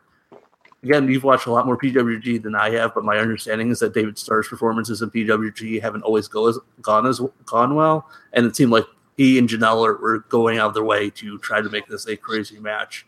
They had a dive sequence that just seemed like it was never ending yeah. for two people. They um they went back and forth well. I don't remember many more details from this match, but that Janela landed the super kick at the end, and it was a pretty entertaining match. Yeah, this was another match that started a bit slow, but when it picked up, oh man, did it pick up! These guys, these guys have great chemistry. I mean, they worked all over the country. I know they had some killer matches and beyond, and they've worked everywhere. They they did uh, two spots on the apron where Starr just dropped Janela and like the no Janela dropped Starr in the sickest way possible on his neck with like this crazy move. Then back in the ring, they did the spot where uh, Starr hits a Canadian destroyer, Janela pops up and super kicks him, and then they both collapse very much Mexico with the package pile drivers and Canadian destroyers going on. Yeah. And the finish was good because the finish was just a super kick where you're like, wow, really? They ended with just a super kick, but it played into the tournament on night three. So really good booking, really good match. Definitely on one of the higher end matches of the night. Also, I really really like this, and I'm generally I'm not a big David Starr guy, but in this match, this was there were other people who go to PWG regularly that were saying this was his best performance in his entire time in PWG.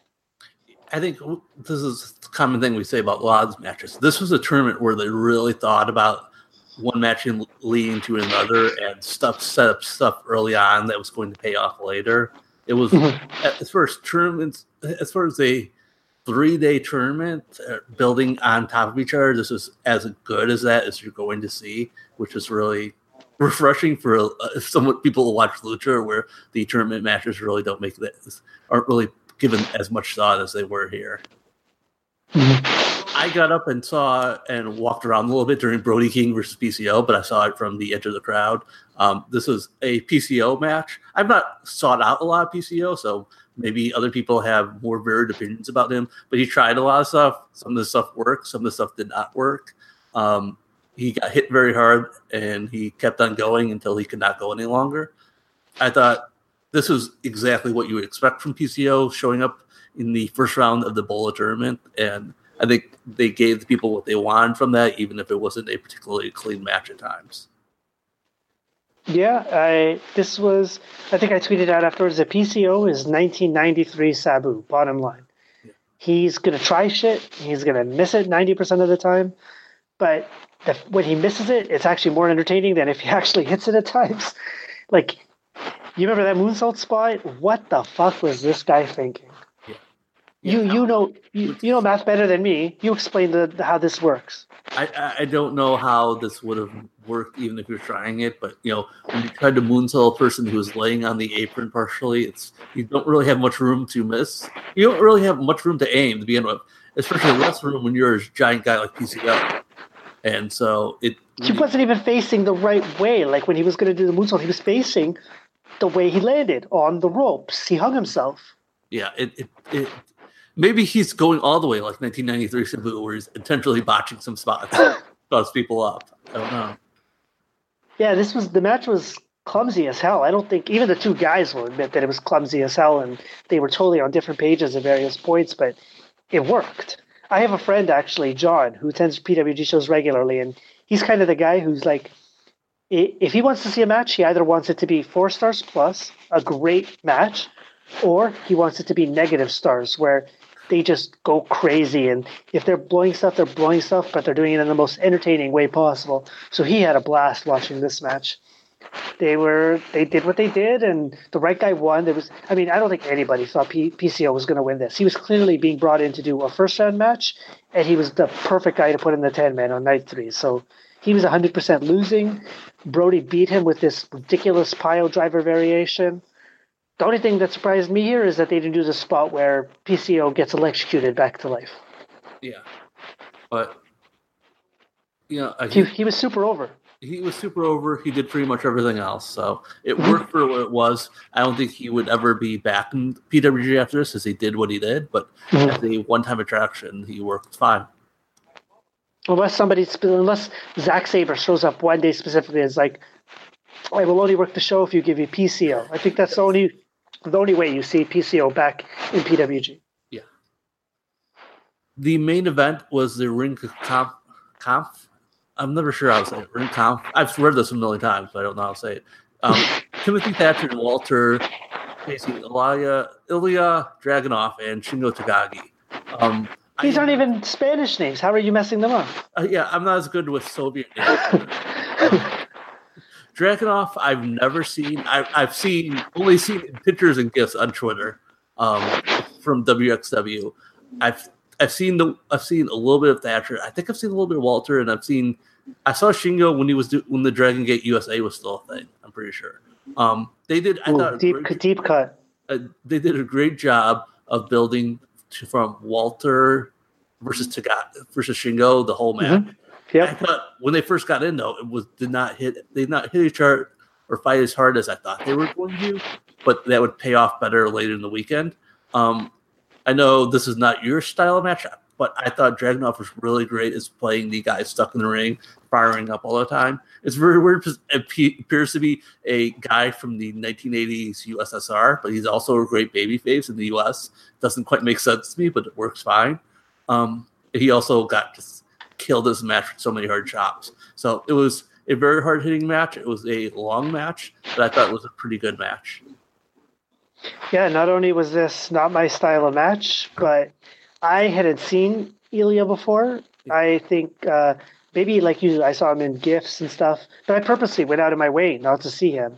So please don't, if you're listening to this, please don't treat me like Ryan Satin and call me out or anything. I, I, this is the same way I treated the 2005 tournament where they brought in Will Ospreay and Marty Scurll and Mark Andrews. I don't want to see these guys ahead of time. I like to be surprised and see what they can deliver. That's just the way I prefer to watch wrestling. And even though I said all that, these guys were amazing.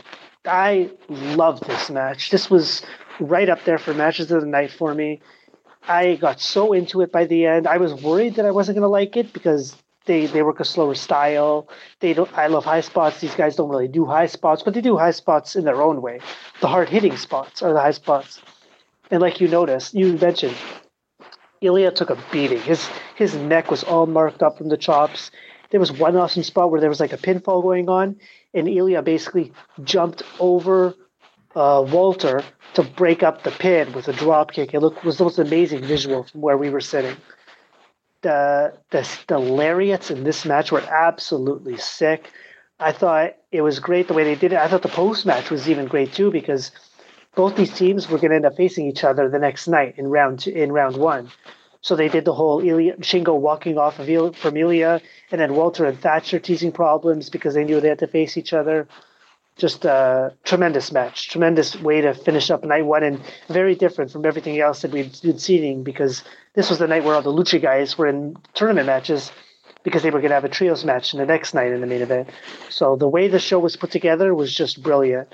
I think the the best match of the night for me personally, even though it was more for an emotional thing, was Flamita versus Puma King, and then I'd have the main event as number two, and Bandito versus T Hawk as number three.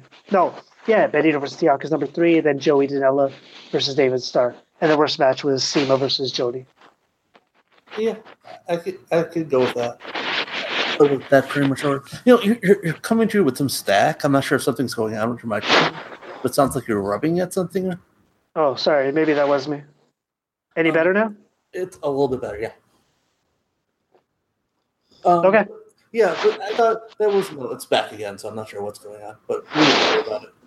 Um, I thought that was, yeah, was, a pretty good show. I would have the match in order, and then it it built really nicely to day two, which on Saturday, which opened up with Trevor Lee and Marko Stunt Marko was the last minute, he was the last last replacement for Chris Brooks, whose team all getting injured all at the same time. Unfortunately for them, um, Trevor Lee was great with his promo and also made also great in the match where he made Marko look awesome, um, and then killed him at the end. I thought it was a really fun way to open the show.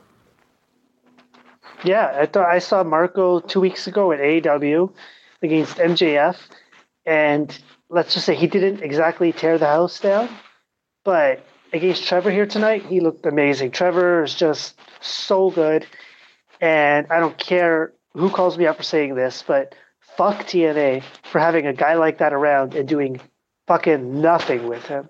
Like this guy should be the guy they're building around. He is so talented on the mic, and I can't remember ever hearing him talking TNA.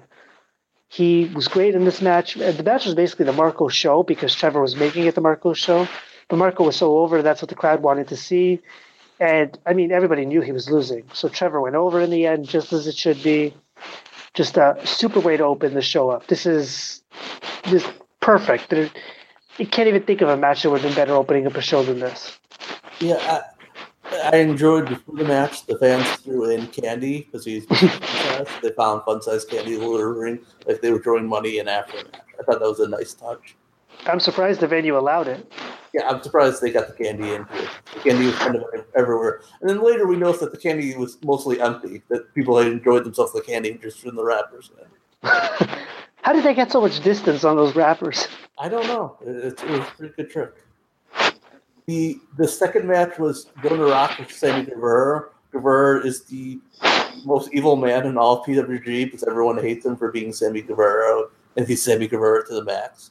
Um, the highlight of this was when he put the rust hold in, and then instead of putting the rust hold, said this was going to be the boring part, so he told people to go subscribe to his channel instead of watching it. And then immediately, Jonah Rock escaped the rust hold and beat him up some more. Um, Sammy did the dive, did a diver off the balcony, which apparently is the first person to do that. Which I think, as you know it to me later, it was it looked impressive, but it was also just about as high as the top rope is. So just kind of seemed it was a neat trick to pull off and make it seem like you were doing something more um, dangerous than you actually were doing. Uh, Jonah Rock won, which was the finish the crowd really wide because they really wanted to hate Sammy. And but I thought Sammy did fine this match, and I thought it was a, a it was a fine enough match.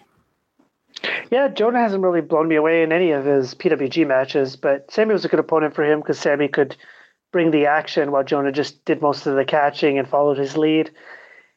I don't think the result was ever in doubt because the way that Sammy was a replacement and the way they mixed up the matches, clearly they had to mix it up because Jonah was advancing. So they gave him Sammy. Sammy, yeah, that was the first balcony dive, which is stunning considering the first time I walked into the building back in March for the first show in there, I could see like it was inevitable that somebody was going to do a dive. I'm surprised it took this long for somebody to finally do it. But Sammy's moonsault looked very cool. I don't want to steal Sammy's gimmick here, but you could actually see his moonsault off the balcony if you check out his vlog from the weekend because he took a video from a fan. Even though you're an asshole if you're recording, as Excalibur said. Yeah, repeatedly. Uh, repeatedly, yes. But I mean, you got to drive it in. I mean, that's how PWG makes their money. So, you know, be cool, people. And yeah, Jonah Rock went over, Sammy's out, and then afterwards, Sammy gave us a nice speech about how you know he was he very happy with all of us, and he knows that we hate him, but he actually really loves us. And then he just said, "Oh, suck my dick," and walked off. So that was very nice, Sammy. Yeah, Sammy is the worst possible millennial at all times. So yeah, I, would be t- it would be terrible to be associated with him or be in his YouTube video. So luckily, that's never happened to me. I would be feel terrible to be associated with anybody who's his friend. Good thing we don't know anybody like that. Good thing we don't.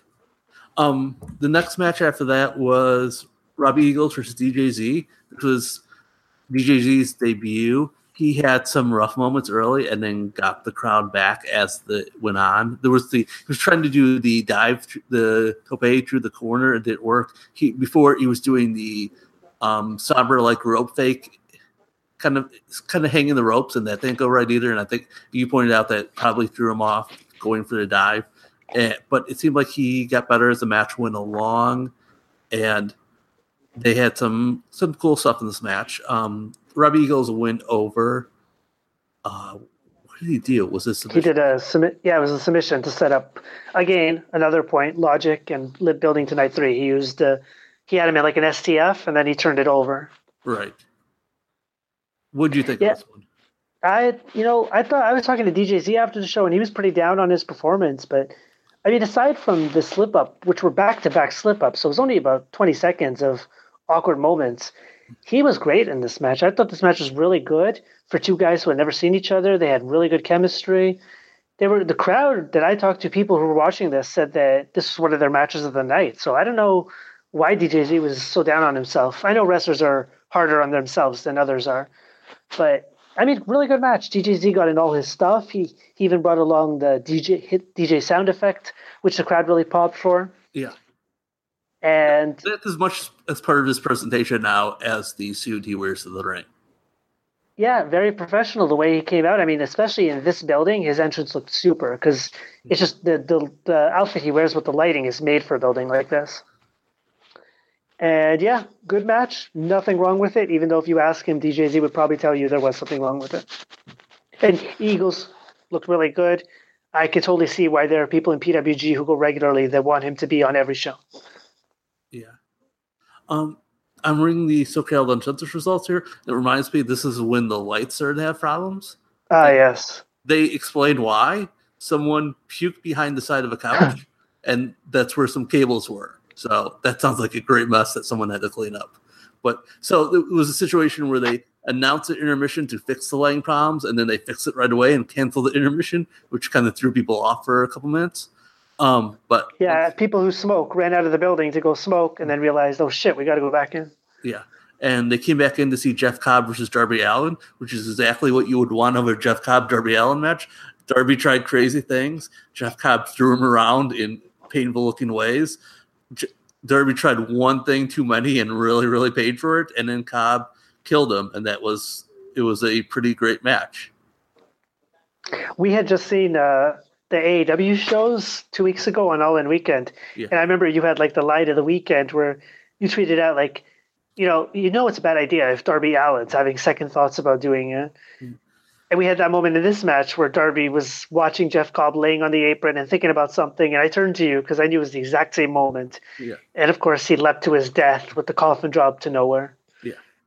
This match was insane. I, I mean, shout out to my buddy Naylor, who, who he knew he knew Darby was going to kill it, but I don't even think he knew that Darby was going to kill it the way he did, where he basically killed himself because he was taking all the crazy bumps. He did a coffin drop over the ring post to the floor. He did a tope almost to nowhere. He was just getting tossed around by Cobb. They did the spot that we saw first at AEW two weeks ago where he Cobb had ACH and just spun him around like a frisbee. Mm-hmm. He did that to Darby in this match. And then the finish was a German suplex where Cobb was on the second rope inside the ring and pulled Darby from the apron all the way up and over. Just complete madness. And up until this point, definitely the match of the night. Right. I, I thought this was just great. A Cobb because other people got more heralded. I think Cobb won the tournament without being like the most well, really getting recognition for what the matches had. But I don't think he was in a bad match all weekend. It was just other things going on kind of overshadowed him at times. But this man, I mean, Darby did great. He got please come back chance afterwards, and I mean, I don't even need to guess. He's already booked. We saw for the next show. He'll be back, and he deserves it. Um, another person who probably should be coming back, although he wasn't on the lineup we saw today, was Shingo Takagi, who defeated Ilya, Ilya Dragunov. I'm going to get this eventually. You have actually you don't because he didn't wrestle on the third night. yes, I guess I won't get this eventually.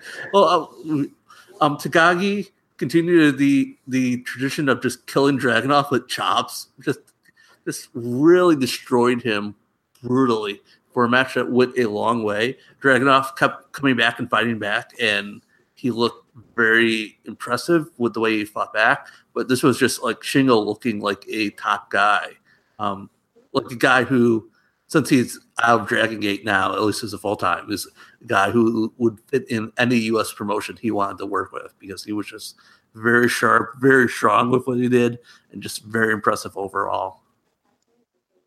Yeah, absolutely. He, uh, I don't even need to say this match was hard hitting. You know, it was hard hitting because Ilya unfortunately ended up with a slight concussion and couldn't work the next night. But these guys killed each other. The, I couldn't even believe the, the shots that these guys were taking. I was so impressed with Ilya in this match. I know I had friends who called this their entire the match of the weekend, except for the finals. They were just so blown away, and they were really looking forward to this when the lineup got changed and these guys ended up being paired together. I think the only match they were looking forward more to this was Shingo versus Walter, uh, just crazy stuff. The head they threw headbutts in this. They were they were safe headbutts, but they look terrible. So I think that's what you aim for when you do a headbutt, right? You don't want them to be the uh, Ishii style headbutts where like they actually connect and they look disgusting. Uh, great match, and then he uh, Takagi. I love that move that he does where it's the what is he called the pump handle driver that he does. It's called the Made in Japan, I think. Is it the Made in Japan? No, I think that's. Is is that? I know it's the, the last. It's the last Falconry, I think. Okay, that sounds right. Because I think Made in Japan is BB Hall. Yeah. yeah. Isn't it? You know, if if we still could look up moves on Wikipedia, I would be able to tell you the answer right now. Well, either way, he did that move where he sets up for the pump handle and then he just drives like Penta does it also, the same move. But he does it in a way where like he holds the guy up, then tries it a second time, so it looks like he's really struggling. And then on the third time he brings the guy down. It looks so great. And that's how we finished off Ilya. Just tremendous match. I would have this as like four and a half, four point seven five, whichever way you want to go. I know I had one friend who gave this five stars, this is everything you could have wanted and more from these two. Yeah, it was it was pretty great, and it, so that was two really great matches in a row, and then that followed with Walter Timothy Thatcher, which was um, tag team partners coming out to the same music, just killing each other with chops just as hard. Walter is a very big man who hits very hard. um, yes, and that's pretty much all the match was. Thatcher fought back as hard as he could, and then eventually just got blown over by a huge lariat, and that was the end of Timothy Thatcher. Um, I thought this was real. This is not a match because these are not guys I watch a lot, and it's not the style I watch a lot. But I thought these guys were were excellent at what they did. Same. They they went at it. Walter stepped on his head. Walter chopped him. It sounded like gunshots going off. Thatcher got a really really good uh, near visual that he was going to win with the armbar submission, and then eventually Walter just put him away. It was. I had friends who are more into these guys than I am that said this was exactly what they wanted from these guys. So the one thing about if you come to a show like this, a PWG show, a BOLA show, you're going to get every style. Uh, yesterday was more flying. This show was more hard hitting, strong style, and these guys delivered. Yeah, it was more strong style until that point. Then the main event, it kind of went back more to flying. We yep. had we had CIMA and the Rascals, or Zachary Runt and Desmond Xavier, everyone wearing the OWE gear, versus Bandito, Flamita, and Rey Horus. This was the time because it's 11:49. It felt like it went a lot longer. It, it, right? Yeah, I think it was it didn't feel because I think it makes it shorter than the all in match, and it didn't feel shorter than the all in match. They were also moving like a mile a minute once this thing got started, with Wentz and Xavier matching up greatly with the Mexican guys, and mm-hmm. CIMA feeling this was CIMA's best match of the weekend because he just kind of he got he hit his spots and got out of the way when he needed to get out of the way. Um, Bandito and Flamita were great, and and Horus was right there with them. I thought um, this was this is re- was a really exciting exciting trios match. I think we were all just kind of blown away though at the finish, where all three guys ended up pin- pinning Bandito after one hit his shooting star press. That was not the finish I think anyone was expecting. Yeah, the guy who recapped this for the Observer kind of has it right. He said this match was a fever dream. Yeah. It certainly felt like that because when I went online afterwards and I saw that this match was only 11, 15, 2 or 59, whatever you had it as, yeah. I couldn't believe it because this felt like a 20 minute match to me, considering everything they packed into it. Yeah, like I, there's no way. I thought it was a typo and it was actually 21, 52 or whatever. They, they did everything in this match. So many cool dives. Flamita might have gotten the highest I've ever seen on an assisted somersault dive. The way he got tossed and the way the building is, if you look at the picture, he's being backdropped higher than the second level of the balcony. It's crazy. Uh, they did all their stuff. To... This was the match where Bandito, at least for this audience, debuted the handspring German suplex, which apparently had been doing in progress before, mm-hmm. but it just blew everyone away because I don't think anyone had seen it or was aware of it. They were just like kind of shocked that that was even possible. Might have been Ishimori might have done this match too. I thought I saw a mention of that, but it was just the way it came off in this match. It just came as like no one ex- under, understanding that was about to happen, and Bandito did it perfectly, where everyone was just blown away by it, by him pulling that off. If that was the finish, the, the crowd would have exploded. He didn't do it in the Ishimori match in PWG. Okay. This was the debut. No, but, I mean, uh, uh, Ishimori might have done it in a match in Japan. Oh, okay, okay, yeah. Mm. I, uh, yeah, the finish. The finish was the only disappointing thing about this match because everybody wanted Bandito to win. He was the baby face of the weekend. But if you're looking at this from the logic of you've got the tag champs on one side, plus you've got CIMA, who is the legend that they've brought in and is clearly not going to go far in the tournament. This was kind of like his moment to get the big win at the end of the night. So at least they had all three guys pinning Bandito. So it looks, you know, it's not like one guy just went over him. But stellar evening, stellar ending to the evening. You got every style. You got four great matches in a row. Everybody always says that it's always the night two for some reason, whatever the reason is. Night two ends up being the show stealing night. It was like that in 2015, 16, 17, and not this year because night three ended up being the show stealing amazing night. But night two was just off the charts. When you go back and you look at it, I mean, match of the night for me, if you ask me, was was the uh, Shingo Shingo versus Ilja match followed closely by Jeff Cobb versus Darby, and then that main event. But you can put them in any order you want. I mean, yeah, that, all, those last four matches were all killer matches that would have been a standout right. great match on any other show, but just having them back to back to back to back, which just made it like a just amazing way to end that show. Yeah, if you're a star guy, I mean everything 4.5 and above from those matches, so you can't go wrong. And if you're picking a worst match, I even hate using that term. I guess by default you have to pick Jonah Rock versus Sammy, but even that match was perfectly fine and very good. So just yeah. a stellar evening of action. At that point, if if that was the best show, then that would still been a good BOLA weekend because that was just a great show to go to. But there was one more day left. Um, it was night three with a lot of matches. I get the full recap on this one. Um, it started off with Trevor Lee once again talking about how he just survived his hardest match and yet he was going against Brody King, who he believed did not believe in God, and Brody King seemed to agree that he was correct on that and we're not at a good Charlotte. We're not at a fucking good Charlotte concert. Yeah, no. Brody, Trevor Lee is such a great promo. He does kind of a similar act in AEW, and it's pretty good there too. But I thought he was even better with the material he had here. Impact he, superstar Trevor Lee. He and Brody King had a pretty great match. That was, um, I thought, yeah, Brody King had a much better weekend here than I think he had in AEW when we saw him a couple weeks ago because he didn't end up concussed for one, but I thought, although PCO tried his best, PCO did try his best, but I thought this was another pretty good match and a good way to start the, the third show. Yeah, very good match. The result was in doubt. I mean, either one of these guys could have advanced, and I couldn't, have, you know, it wouldn't have surprised me to see either of them move on. But Trevor Lee winning definitely made me happy, not because I think Brody's bad or anything, just because I wanted Trevor to cut another promo.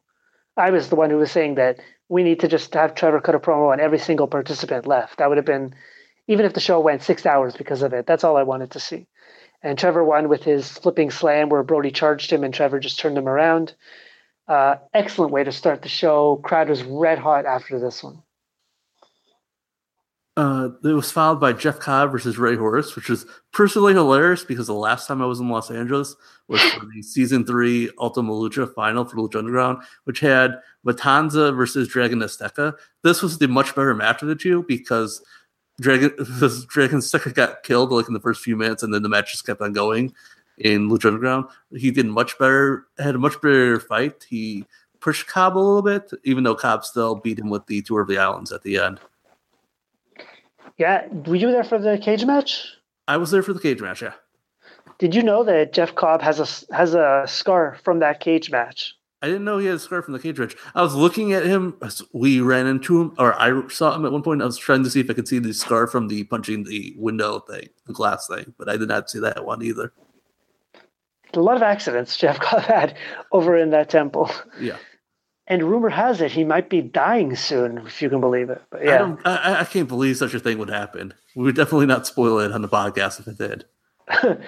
this match was good. I, they did a crazy spot earlier where it looked like Horus was going for the DDTJ, pizza DDT, whatever you want to call it, but mm. instead he turned it into a Frankensteiner. It was crazy. Yeah. He did a big springboard plancha. Yeah, and I, I mean, that's the, the if if say if Jeff Cobb's not working Lucha Underground, it'd be a shame because he's really good. He's turned into a really good worker with luchadors, and you'd like to see more of that. And he showed why here. Oh yeah, for sure. This was great, and the result I don't think was ever in doubt. I think Horus got his win, and nobody thought he was going to advance. Yeah. But they had a really good match. Uh, everything I could have wanted out of this. I, I really liked that they paired these guys together in the first round, because if you had, if I was the one who was booking the tournament, I would have put these guys together. This is, also makes it clear you're not the person booking the tournament because they met in the second round instead. Right. The, the next match was Shingo, Takagi versus Robbie Eagles. Takagi won to advance. This is the match where it really stuck out to me how much Robbie Eagles has, does so many the same moves as Volador Jr. when he did the top rope head scissors on Shingo, which is scary. A big move for Shingo to be taking, and it was a scary moment. Um, I think they kind of, they kind of work that way with the the strong, hard hitting guy against a flyer, and I think that dynamic worked really well. Um, Eagles was not. I wouldn't put Eagles near the top of my list, but I thought he was pretty good overall on the whole weekend, and I thought he matched up well here. Yeah, I had people saying that this was one of their top matches of the night. They were so impressed with Eagles' performance. I thought it was a very good match. Not in my top matches of the night, but this night had a really high standard, so please don't take that as a knock. The crazy moves they built off night three because you had Eagles going for the same submission that he beat DJZ with. And I think Shingo ended up actually tapping him out with the submission. So just a great match, hard hitting. It had all the stuff that you said, the Eagles doing the big moves. And I cannot see any reason why Eagles won't be back after his performance on the first night and in this match. Yeah.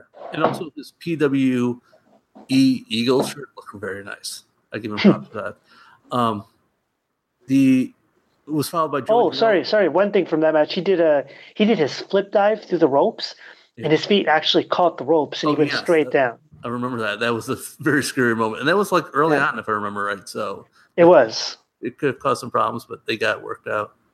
That was the thing. They were, there were a couple of moments on this weekend where you had, like we talked about the DJZ botch. They had the Eagles botch. There was a, a, spot that we'll get to in the Flamita Bandito match that was a little off, but the crowd never got on them. And these guys are such pros that they just kept going and it just shows like this was a great match. You don't just because you blow something in a match, you have a so-called botch, does not mean that it detracts from the match in any way. This was followed by Joey Janela for CIMA repeating the gimmick words. Joey Janela is facing Japanese junior legends. Um, this was also it was not a great match. It wasn't all CIMA this time. Joey Janela we saw in day two was not moving around too well, and I think he was probably knowing that he was winning. He was probably trying to also just kind of get through this match because he had a lot more to do. Um, this it was all right, but it was nothing I really remembered later on. Yeah, they like on the first night, Joey won with the super kick, and he won with the super kick in this one too. So they established it as the big move. So it was perfectly believable finish. CIMA definitely worked harder than he did against Jody on night one, and he was fine. I mean, I wouldn't say this was a high end match. This was a good match. Uh, definitely one that to, to stick onto Joey's list where he racks up all the people he's facing. I think this weekend is the match where he's facing Nicho. Yeah, that's that's the plan. I've seen the poster for on a GCW show. Yeah, so you know Joey's going to continue, and Joey moves on in the tournament, which was really good because the crowd was really into him, and I think it was the right decision because I don't think we needed another CIMA match. This was perfectly, you know, exact. They got every by bringing in CIMA, they got everything they needed out of him. Just an appearance, the big trios match on night two. Joey was the right choice to go on. Yeah, and as it turned out, I'm sure they appreciated that both OWE guys they lose to the same person because maybe that politically that would have been an issue. So they got yes. around it. Um, and that might have also been an issue with why the why that team won the trios match on night two, just to make sure they got a big win. Mm-hmm. Walter beat Jonah Rock next. They had a fight outside for a while before coming in. Their match actually wasn't that long. Walter beat up, five minutes, I think. Walter beat up Jonah for it hit him hard. Jonah made the, a comeback. He did the Roman Reigns punch to get a boost, which is really on a show like this. You know, it's also it's going to get boost, but also feels so cheap-ish that I really didn't like it. Um, Walter won with a power power bomb but it was it was good, but it was not nothing special. I thought it was great usage of these guys because we don't need to see Jonah in a 15 to 20 minute match. And the crowd was definitely going to be on Walter's side over Jonah. So Jonah played the heel and they ended it quickly. I thought good booking, I will say. The match was whatever. I mean, the match was only five minutes, so there's only so much you can do. But it was the booking that stood out here that Walter got over, Jonah played the heel, and everybody left happy and it was a completely different style than what followed. Yeah, because what followed was Bandito versus Flamita, which was a classic lucha match. It also played on the story that Bandito still sees Flamita as his senior and his, the bigger star, even though the crowd has totally behind Bandito and didn't see Flamita at the same level. Um, they had a great high flying match um, that with lots of big moves trade um, some comedy early about them being partners facing each other, but then it got serious later on. Bandito pulled out the same handspring German suplex again for the big win to set that up for later. Yeah, they this was this was just uh, fantastic. They did all the stuff you would want them to do. without going overboard, which was a good thing that I thought because Bandito had two more matches. They did crazy dives. They did. Uh, they tried to do the old, not old, but the spot Bandito and Templario do a lot, which is like a crazy spin onto the shoulders into a reverse yeah. Frankensteiner. The spin got a huge pop because nobody had ever seen it. But then Benito fell off Flamita's shoulders. And they kept going. I mean, nobody would have noticed except for us, basically, because we know what the spot is. Yeah. But if they would have pulled it off, I mean, the spin got the reaction. Can you imagine if they actually would have followed with a reverse Frankenstein Frankensteiner, the place would have came unglued? Uh, they also did the spot where Ben, where uh, Flamita moonsaulted off Bandito's shoulders, which got a huge reaction. And yeah, just absolute craziness in this match. And like you said, they did the Flamita. Bandito didn't want to fight Flamita, but Flamita forced him to fight him. This was actually supposed to be a first time ever match, but they actually did this match a week earlier on one of the spot one of the shows that they did a three they did three shows that weekend in the UK. I'm not sure which show had it, but I know that they ended up doing a singles match. And the Although shows. Right. I'm not sure how many people knew about it though, because it was very under the radar. Yeah, I think because they had a podcast convention or something, they probably got a little bit of notice. But I think for most people, this was the first time they had seen these two guys fight.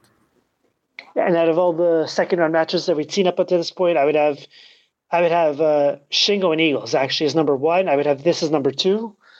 Uh, Cobb Horus is three, Lee Brody, and then Walter Jonah, followed by Joey and CIMA at the bottom. Uh, yeah, I think I'll go with the same order. Then we had our intermission. Right. Um, and it came back with the Rascals versus the Lucha Brothers. No, I think it was the Lucha Brothers versus the Rascals. Oh, okay. it, it, would seem like it was the Lucha Brothers versus the Lucha Brothers because Xavier came out wearing a Penta mask and Zachary Wentz wore a Phoenix mask. They had mm-hmm. done the same kind of bit in AEW, but they in this time they did they kept the masks on to start the match and they did mirror spots for a while and Xavier was just awesome as doing the penta the penta walk and penta reactions. That was just it was great stuff. Wentz was good too with Phoenix, and the spot of the match was Penta and Xavier getting angry at each other, copying each other, and reaching and hitting and tagging in the partner, only to realize they were tagging in the wrong partner because they got confused. It was so amazing spot, amazing. Eventually, Penta and Phoenix unmatched unless Wentz and Xavier, and the match got a little bit more serious. But it was still a a fast paced, very athletic match, and those two teams really matched up well. How is this a fucking bonus match? Like, how lucky are we that like yeah. we're seeing the, one of the best tournaments of all time, and our bonus match is something as good as this? This is this is amazing. I, it, it I it amazes me how far Xavier's come because the first time I saw him, the first time I went to the um, an AAW show at Bourbon Street because that was the where Penta and Phoenix were doing their first match when they first touring around. Xavier was just like an extra guy teaming with Kongo Kong, who was it was the comedy that he, Kongo Kong didn't really need a partner and beat up his partner at the end, and he didn't get anything in and didn't look any impressive. He was such a, like a jobber guy, and now he's just a very big star who wrestles amazing matches, and it just it, it seems like that's couple come along in a short time. But he and Wentz were really great together here. And obviously, this was for the PWG tag team titles. I don't think anyone thinks that Phoenix and Penta would need the tag titles. I thought they might win. I thought it feels like they PWG's kind of moved on past Penta and Phoenix that they're not full time there anymore, even though Phoenix is coming back for the next show. So I did not see them. It seems like Wentz and Xavier are the new hotness, and they kind of showed that in this match yeah, the, the match was fantastic. They did all the cool shit. The double each team got in double dives. I loved it, and I don't think I've ever seen it before. They did the combo package pile driver double stomp on the apron, which looked like the sickest fucking thing ever. Yes. Desmond did his six one nine around the ring post. Almost no, actually he did on the swing back. He hit the guy in front of me, and then like a second later, Phoenix did a cool spot, and I elbowed the same guy who got hit by Desmond. I felt so bad about it. I apologized profusely. Mm but uh, yeah, the match was crazy. They did the the they won with their assisted shooting star press deal, and couldn't ask for anything more. The crowd gave them a standing ovation afterwards. There was money thrown. It it kind of felt like when they were leaving the ring that it was like an adios for the Lucha Brothers. But then, like you said, Phoenix is on the next show, so I assume Penta's going to be back too at some point. Yeah, or maybe they just don't know when Penta's get back. But I'm sure Phoenix knew he had an idea he was coming back then, so it's kind of odd. But they're kind of like in the emeritus status where they're just kind of there for um, big matches, but maybe not don't figure in the title picture as much. That's my guess. I don't know. You know, PWG well, booking better than I do. I didn't see you uh, mention this in the daily update today or yesterday, but did you see Court's tweet about the Lucha Brothers? Uh, I I I'm avoiding MLW talking about that because they started things and then they undid things, and I'm not sure I should believe them at all. Okay, fair enough. But they did, for whatever it's worth, Court did tweet that they have ensured he. I think the exact quote was, "He moved heaven and earth to ensure that the Lucha Brothers will be splitting time between MLW, Impact, AAA, and CMLL until the end of 2019, which would be next year."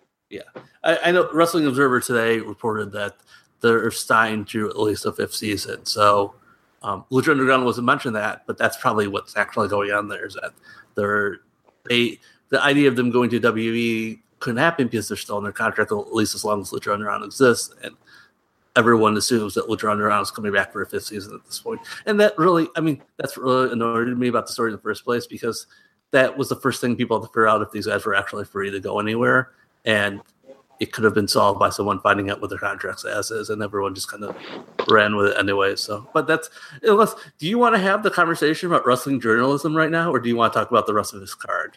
I want to talk about the rest of this amazing card, okay, including this next match, which I give five stars to. It was Jeff Cobb defeating Trevor Lee. I is twenty seconds, but I didn't actually have a timer. I just kind of guessed. Um, SoCal has as 14. I think I saw 17 seconds either. It was just Trevor Lee being tre- annoying Trevor Lee, insulting Jeff Cobb, and then Jeff Cobb just surprising him from behind with a suplex, and then the tour of the islands and killing him. And I think with Trevor Lee and maybe with Sammy Guevara, I think people were were completely hated them enough that this was a perfectly fine finish, and everyone just went nuts at and then this quickly when they weren't really expecting it.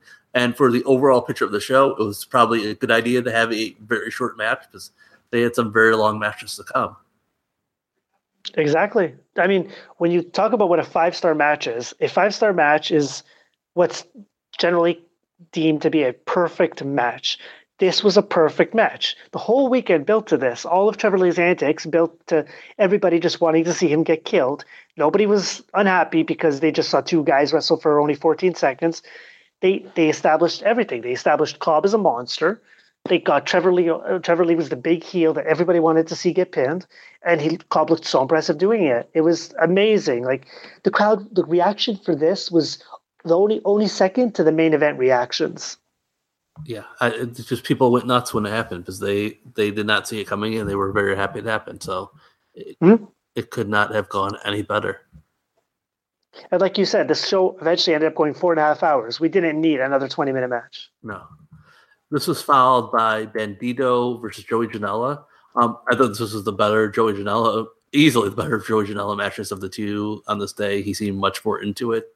Um, they these are two guys who probably I don't think this, this is probably the first time they've wrestled. I know it's the first time they wrestled, but it's probably maybe the first time they've met, except if they ran into each other all in. Um, but they yeah, that's true. They, I think they mesh really well. I think they kind of played off their different styles pretty well. Um, I was amused that there was a spot where Bandito was inexplicably asking everyone to throw chairs in, which didn't really make any sense. But then I think they realized that if the, the fans love Bandito so much that if Janela asked for the fans to throw chairs in, they might not actually throw the chairs, and they need the chairs to set up some other spots.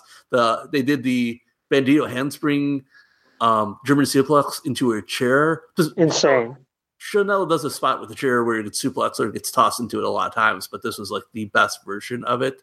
And then they did set up a Joe Líder like chair table in the corner to set up a spot where Janela was going to do something with Bandito, but Bandito reversed it to the uh, the Guerrero moonsault um, through the t- through the chairs for the win, and that was just an awesome moment. Well, if it was Joe Líder's spot, he would have had the referee and people ringside helping him set up the stuff. So. And he would have been bleeding already, and no one was bleeding at that point. Exactly. Yeah, this was just craziness. At one point, Bandito did like the Fosbury flop dive while Janela was sitting in a chair on the floor. Yeah. All the props in the world to Joey Janela for doing this match because he was really banged up after the previous match. Uh, he fought through here. He took all the big bumps. He made Bandito look great by taking the German and the fallaway slam. I mean, just fantastic. And the reaction when Bandito like I was a little I was wondering because Joey was over as a babyface too for the weekend. The crowd really liked him, but it was so obvious when Bandito pinned Joey that like this was Bandito's crowd. Like they could have put him against. And who else was a big baby? They could have put him against Marko Stunt, who got over huge on the second night as a babyface, and the crowd still would have loved Bandito for beating him up. Yeah, eh, Bandito. You know, again, this is a PWG outsider trying to pretend like he knows what PWG is about, but it feels like Bandito um, fit. The fans respond to Bandito as if he's a homegrown guy in the promotion that doesn't usually have homegrown guys because he was not a big name before he to most of these people before he came to PWG, and he's kind of made his name over the last few months there. It, it, it feels like they have more ownership over Bandito and more less in Bandito. And also Bandito is just a classic babyface who there's he's totally a good guy and it comes across that in the ring and everyone finds it very easy to cheer for him. So um it's they he's I don't know if the fans believe he's the best guy, but I think they definitely believe he's their guy. And they completely on especially on night three, they were they were strongly behind him in every single match he had. Yeah, that's the one thing about Bandito is like he oozes charisma. He he has it down perfect, like more than a guy like Phoenix even. He's just so charismatic. You want to love the guy. That's why I'm terrified WWE is eventually going to realize that and be like, this is the guy we need, and then bring him in to do nothing. Like, I mean, I like Grand Metalik, obviously. Mascara Dorada is my one of my top five favorite wrestlers ever, but he is not exactly the most charismatic guy in the world. He gets over based on the cool spots he does. Whereas Bandito is a guy who can do the cool spots, but also is so easy to form a connection with. And that's the kind of guy that WWE could have as like their future Hispanic superstar. Yeah, that's that's also I would say the difference between him and Flamita is that he connects to mm-hmm. to these crowds a lot better. Definitely the last semifinal match was Shingo Takagi versus Walter. Ever, there were a lot of people very excited when the last match started because they realized this was the only semifinal left and yeah. you guys had to be against each other. Um, this kind of lived up to those expectations for people who were that excited for it. They were just killing each other. Um, Walter was like this invincible, strong guy, and Takagi just went after him and went after him and chopped him down, and it came closer and closer, and you weren't sure if it was going to actually be able to to beat Walter. And then he finally, there was a couple times where he, he I believe Walter kicked out of Takagi's finish, and it seemed like, well, that was it's not going to happen. But Takagi finally got a huge lariat just to take Walter out, and it was a a big moment, and obviously it's something that's going to set up a title match down the road. Oh yeah, for sure. There was a chop in this match that was one of the sickest chops I've ever experienced live. Like I thought he was I thought Shingo was dead. That was insane. And yeah, great match. It was there were people sitting across from us who are my friends who specifically said the only match just like I went into this weekend saying the only match I want to see for sure is Flamita Bandito they came here wanting to see Shingo versus Walter. It wasn't booked for the first round, so they were just hoping to get it at some point. A lot of people were thinking those two were actually going to make the finals. That was one of the picks that I saw going around regularly. And these guys delivered. They gave everything, and I'm sure PWG fans are going to get to see it again because Shingo deserves the title shot. He beat the champion. Yeah, and he deserves he deserves to be back. If he wants to be back in PWG, he he had a great performance in every single match he had. So Mm-hmm. I'm sure even they would want him back. And then we did the the most anticipated yearly five on five match, which this year had a lot less comedy. Yeah, well, it had less Chuck Taylor too, which was a sad disappointment that I could see Chuck Taylor in PWG, but it did have Puma King, Dan Barry, Darby Allin, PCO, and Jody Fleisch. You can tell I'm reading SoCal Uncensored lineups. I'm just reading exactly where they have it. Um, the, that team faced T-Hawk, DJZ, Timothy Thatcher, Adam Brooks, and David Starr. So it's pretty much everyone who was eliminated in the first round except Dragunov was out hurt. Um, and Marco and, and Sammy had other places to be on Sunday. So Dan Barry was there doing interviews, I believe, for Highspots. So Dan Barry got to wrestle in the match. Um, and they they took advantage of it because they had him do his um, gun spots for a comedy thing in the middle of it. um, which was amusing because everyone played up big, and Timothy Thatcher ignored it at all and was very upset that this comedy junk was happening in a serious wrestling match. um, he, he, played his role well perfectly because then they went back to at the end where Dan Barry tried to pull the gun on him again, and, and Thatcher just was not having it, and it played into the finish a little bit. Um, PCO did PCO things. I think Puma King and PCO got to be the most unlikely tag team of all time. Um, DJZ, I think, got to do a cool dive. Was Puma King even born when Quebecer Pierre was around? That's a good question. was it like 1996? Yeah, he would have been. Around. Oh, Quebecer Pierre would have been like 93. Oh, I'm thinking. Yeah, I'm thinking John Pierre Lafayette. Um, mm. Yeah, it's. I think he would have been around, but that's cutting a little close. Uh, yeah, this match was. I mean, they did the like you said the gun spot, and then PCO turned the gun on himself because yeah. he wants to kill himself. Basically, he's insane. Mm. The it was. It, I wouldn't say. I mean, I've seen the past ten men's obviously in previous years. They were much better than this. This wasn't a high end match, but everybody got a chance to shine. DJZ and Puma did their lucha early on. They did a big dive sequence where everybody got to jump. Jody Fleisch did his springboard shooting star press, which everybody wanted to see. Puma powerbomb DJZ onto everybody. It was very good. The finish was a little confusing to me because it was like uh, who had the submission? I think Thatcher had a submission on Dan Barry, and then PCO came off the top with a swanton that looked like it kind of missed, but kind of didn't. Yeah. And Thatcher still had the choke on, but let it go, and then grabbed it back, but still got pinned. It was just very confusing to me. It, yeah, it, it seemed like the it missed. I mean, most of the swantons, you know, spoiling the wrestling for you. It seemed like they kind of missed on purpose, but this one seemed like it missed a little bit more than most, and it was it was like Thatcher getting pinned, but he had submission on, so it was the comedy of Dan Barry getting the win, even though he's being killed. So. And T Hawk was in this match, but technically he wasn't in this match. I'm pretty sure that the way they had this laid out was it was going to wind up with T Hawk and Ilja Dragunov in the ring probably doing a chop exchange or working together a lot.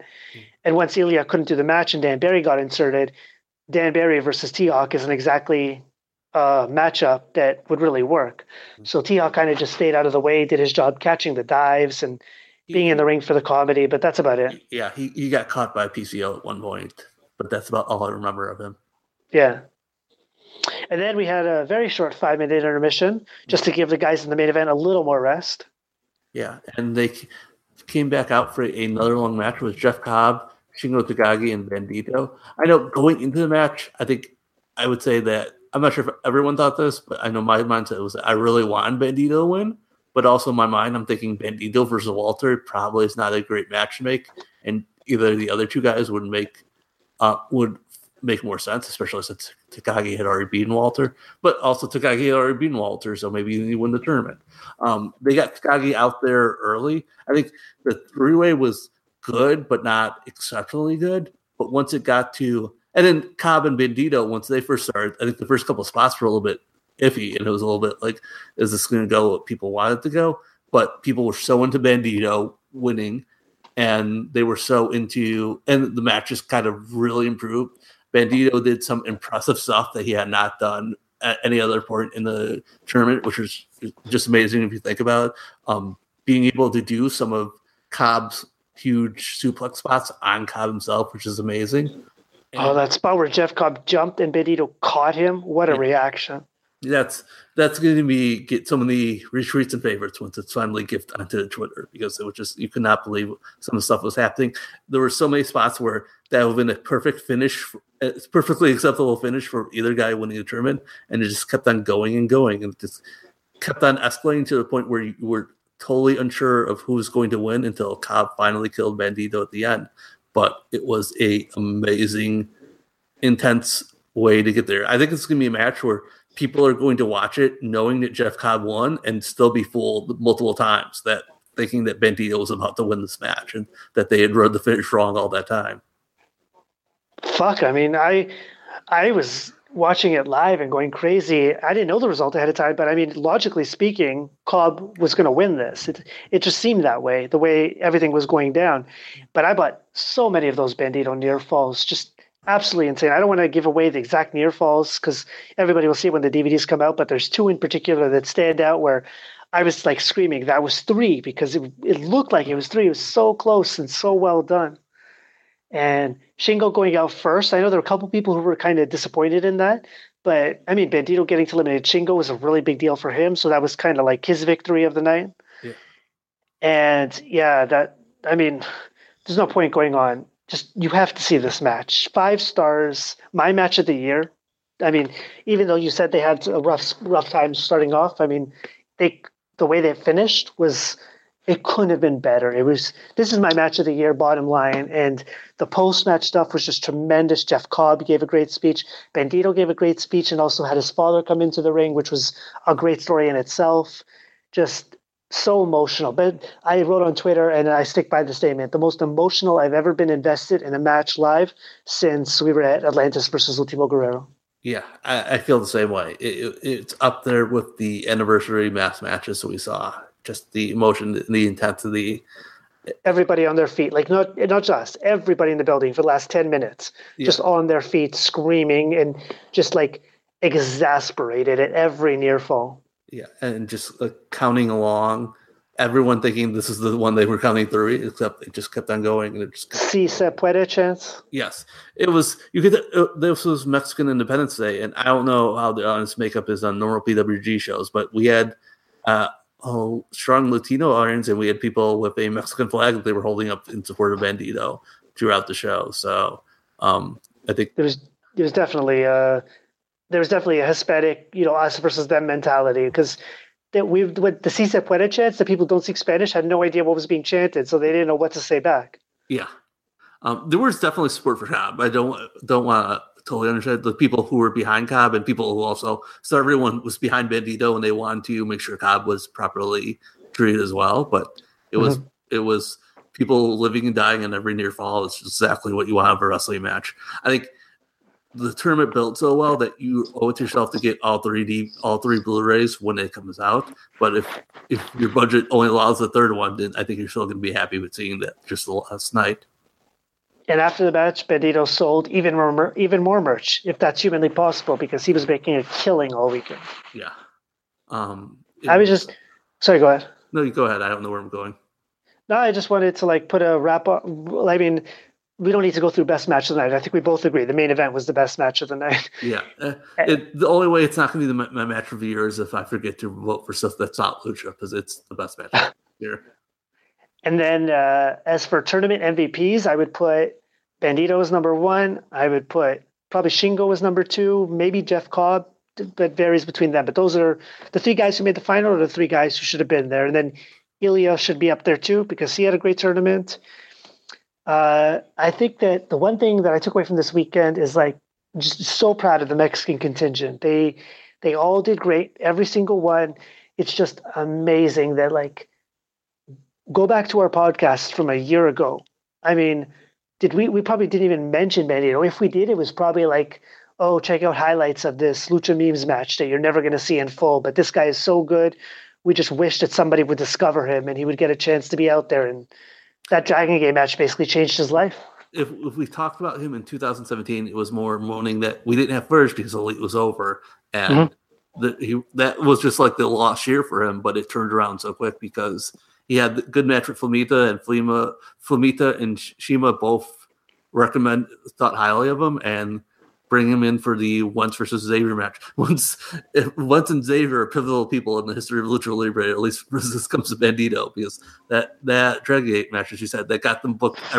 That's really what opened the doors for all four of those guys to more places. So, um, well, and you know, this is one of these. You know that movie? Remember that movie Sliding Doors with Gwyneth Paltrow? I, I never saw the movie, but I I, I remember the the concept. Right. So the premise is, you know, if you make this train, your life goes one way. If you don't make the train, your life goes another way. Yeah. This this is basically the story of Bandito, and I'm sure as he becomes a bigger star, this will end up being the story that's told. This is like sliding doors moment because it, uh, most people don't know this, but like the Dragon Gate tour came down to a choice. It was two guys. Two they they needed a partner for Flamita, and it was down to uh, it was down to Bandito or Golden Magic and Bandito ended up being picked for whatever reason. I mean, I don't know what the reason was, but he was the one who was picked. I think because Bandito was better, but go on. I mean, whatever. Whoever I don't know who made the decision, but whoever it was picked him. Mm. And I mean, who knows? I'm not saying Golden Magic would follow exactly where Bandito is right now, but Golden Magic definitely would have gotten in the exposure, and Bandito wouldn't have. Yeah. And it'd be a case where me and you would be screaming, "Hey, this guy Bandito's really good. Get him on some shows." But without that Dragon Gate match, who knows if it ever happens? Right. Uh, what we've seen is um, luchadors can finally get booked in the U.S., but they kind of have to still do it off stuff that's not happening in Mexico. I mean, Penta and Phoenix got it from Lucha Underground. mm which is something that's happening today. That probably why we're doing the podcast at midnight because we were busy talking about Hechicero for the last two hours before we started this podcast. He got it because um, he's been had good matches that have been seen outside the U.S., even if they're just just in Mexico. It, it's uh, Flamita made from Dragon Gate, Rey Horus made from Lucha Underground, and from doing other stuff in the U.S. on its own. Uh, it, it it's still a, a, problem where people don't see the Mexican matches, but the Mexican, but the people, it's still a problem with the U.S. fans don't see the matches, but at least sort of like the U.S. promoters are aware of the Mexicans when they go other places and starting to open some doors. Um, it's not like getting us that Aramis is going to be booked in AEW next next week, but it's kind of progressing a little place because people are getting some breaks. Yeah, definitely. And like you said, I mean, next PWG show was announced tonight. We've got more lucha influence than ever. The opener is Flamita versus Rey Horus versus Puma King in his return match. Phoenix versus Bandito in a first time ever matchup. I believe that's correct. I don't remember them ever facing each other. Do you? I do not remember that happening before. Right. So that that's going to be amazing. I think they're two. They're two of my top favorites right now. And then the match that shocked the world Zack Sabre Jr. versus Hechicero in a match that has been building for a while that three different promoters tried to do, in, or were, I think two tried to do it and one was suggested to do it, which would be CMLL, but CMLL, CMLL couldn't pull it off in Mexico, and PWG is finally going to get to do it. And all this comes off uh, Zack Sabre going after, for well, first he challenged Hechicero, or Hechicero challenged him after the Negro Navarro match over a year ago. Right. And then you had the incident right before WrestleMania weekend where people misinterpreted something Zack did as insulting towards Mexicans. And everybody wanted to see him get back in the ring with a Mexican, but Zack doesn't tour in Mexico. So this will be the first chance for Mexico to go exact revenge in the form of Hechicero, who I'm curious to see how he comes off in PWG. Yeah. Zack doesn't tour pretty much any place besides New Japan much now these days. So Zack mm-hmm. doing this is a match that clearly he wanted to do. Otherwise, it would not be happening because he doesn't really need to go out of his way to do these kind of matches. So he's looking yeah, forward to it. It's really, I think Hechicero also is looking forward to it. And this is kind of, if he's seen what's happened with Bandito and with other guys, this is a chance for him to make a big name for himself if that's what he wants to do. Yeah, the last time Zack was actually in PWG, I was there, which would be back in March. So this is a, like you said, this is a rare appearance for him showing up. This is definitely an all star match, and I see a lot of people that are looking forward to it. And thankfully, I'm a guy who people don't like to interact with on Twitter because I can be abrasive. So it'll be your job to teach the world about who Hechicero is. And see, the funny thing is that people say that they go to me for for that sort of stuff, but then when I see what they write or see what they say, they I can tell that they don't actually do that. So it'll be interesting to see what they find out themselves. But this is going to the discussion that we didn't want to have, so I don't think we can have this discussion we could we just need to leave on the good note that we were I really like the shows. I'm really glad I went to BOLA. In no way would I would I have thought that I would want to come back out in October. I don't think I'm going to do that still, but I'm kind of thinking I'm at least open to the idea where I wouldn't have been before because the show was just so great. I don't know if there's going to be ever a PW show just like this. They may who knows, they may be it next year, but this was just an amazing thing to see just for the reactions to Bandito, which is, I mean, I've been excited about Bandito the last few months. I've been tweeting about him probably way too much, but even then, it kind of it, it exceeded my expectations. The reactions he was getting on these shows. Yeah, and it was a pleasure having your company. I think uh, we spent most of the weekends with the Highspots crew, or well, you spent most of the weekend with the Highspots crew. I was actually part of the crew, and just couldn't have gone better. We were. Uh, I thought we had a great time. We went sightseeing on Monday all together as a group. Yeah, you which, seemed to really enjoy that. I'm sure you guys enjoyed it more than me, but I'm more of a travel for wrestling type person. But just fantastic. Another successful BOLA weekend. Everybody at PWG, like the nicest group of fans I have ever been around. Everybody was, man, I make so many new friends on that weekend. I, I love wrestling fans so much, except on Twitter. Why are we so mean to each other? Because that's that's it's shorter. That's what you do. I was gonna say I saw a lot more in LA than I think I've seen in the two Lucha Underground things. So I think I did better this year than I've done in the previous years. I think I'm only allowed one trip to LA per year. So I think I'm not sure if I'm allowed to go back, but I'm glad I did. Good for you. I, I spent most time at the Globe Theater, but I know you had a lot of uh, independence, so you were out there, and I'm happy for you. Yeah. Um, now I just got to convince you to come back to Mexico at some point. Yeah, at some point, maybe. I don't know. I'm still. I, I, I bought it. I bought tickets for events in New York, and I saw the, the debate if I'm actually going to use them. But the only, the, the, really, we should say the really disappointing thing is that our friend Alex could not make be with us for the shows because he have yes. too.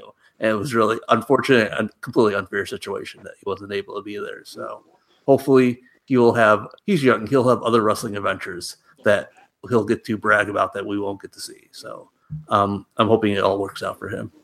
Yeah, I did send him a message, and uh, I, you know, I kind of avoided sending him messages all weekend. I know he's listening to this, but yeah. just explain to everybody else. I avoided sending him messages because I knew what a city sh- shitty situation it was, and you know, I don't want to come off with the asshole who's like, "Oh my god, you should have seen this match; it was amazing." I didn't know how to handle the situation, so I waited until after the weekend just to message him, and he's disappointed. I mean, we were disappointed. I was looking forward to seeing him. You were going to stay with him, but hopefully the situation gets resolved and he can come out to BOLA next year. If not, and the situation doesn't get resolved, it's really only a U.S. situation. We can still see him in Mexico at some point. Yeah. And I'm really looking forward to that because I know he he was heartbroken not being able to come out. This would have been his. This would have been an amazing weekend for him to see. I, I can already see that he would have just been going crazy. Yeah, but uh, hopefully there'll be other shows that he gets to go crazy about too. So yeah, and we got to see our old friends Randy and Cecilia again. Well, I've seen them. Well, we just saw them both in Chicago. What am I saying? Yeah. This has been like it's a, it's crazy. When we saw each other in Chicago, I, I couldn't believe I even said, "Oh, I'll see you in two weeks." When we, there was no like, "Hey, goodbye. I won't see you until next year." And now we got to see each other two weeks later. It's crazy. It's crazy. It, and it probably won't work out this way ever again. But it was nice that it worked out this time. Probably not, unless there's like some crazy Mexico trip before WrestleMania weekend, which you are actually locked into. Yeah, which which sounds unlikely on every count. So it is. Benito is the first name announced for WrestleCon. I should put that out there. Yeah, he Obviously, will be on the show. Obviously, he's a bigger star coming off that weekend. I think he's going to be an even bigger star when those when those shows go out. Um, but we'll, I'm looking forward to see how he does on other indie promotions following up on this one. the same sort of reactions because he's so good that he should, but it'll be also a matter of people understanding how to use him. So, and he's so unfamiliar that it may take some time for him to get there. But he seemed to do well in AAW when we saw him there. So that that's a good sign. He also has Dragon Gate commitments, another commitment that he has to take care of. It's a very important AAA tag team title shot that he and Flamita have to. that totally was genuine, and they weren't pointing out that it was still happening just because they just to troll me. It was totally something that they really invested in. All right, let's wrap it up. Yeah, this is supposed to be a quick podcast. It does not look like it was a quick podcast, but I hope you enjoyed hearing about BOLA. We enjoyed talking about it. Um, again, it's definitely worth all your time. He's a Highspots employee, so maybe he's biased a little bit, but I make no money from anything, as if you saw from my YouTube stuff today. So you should. I, I make no money from you watching it, but I think you enjoy watching it if you're a person who listens to this podcast. Um, we will be back at some point. We have no particular plan since there's no shows coming up of note. Maybe maybe in October. We'll see. Maybe later. Eventually, at some point, we'll find something to talk about. But we'll be back after else? Jeff after Jeff Jarrett gets out of shaving his head one more time. Yeah, maybe that sounds like a good plan. Do you have anything else you need to plug? Nope. I just can't wait till the BOLA video the video previews get leaked. I'm going to be sitting on YouTube until they come out. Yeah, those will be great. So thanks everyone for listening, and we'll be back again later.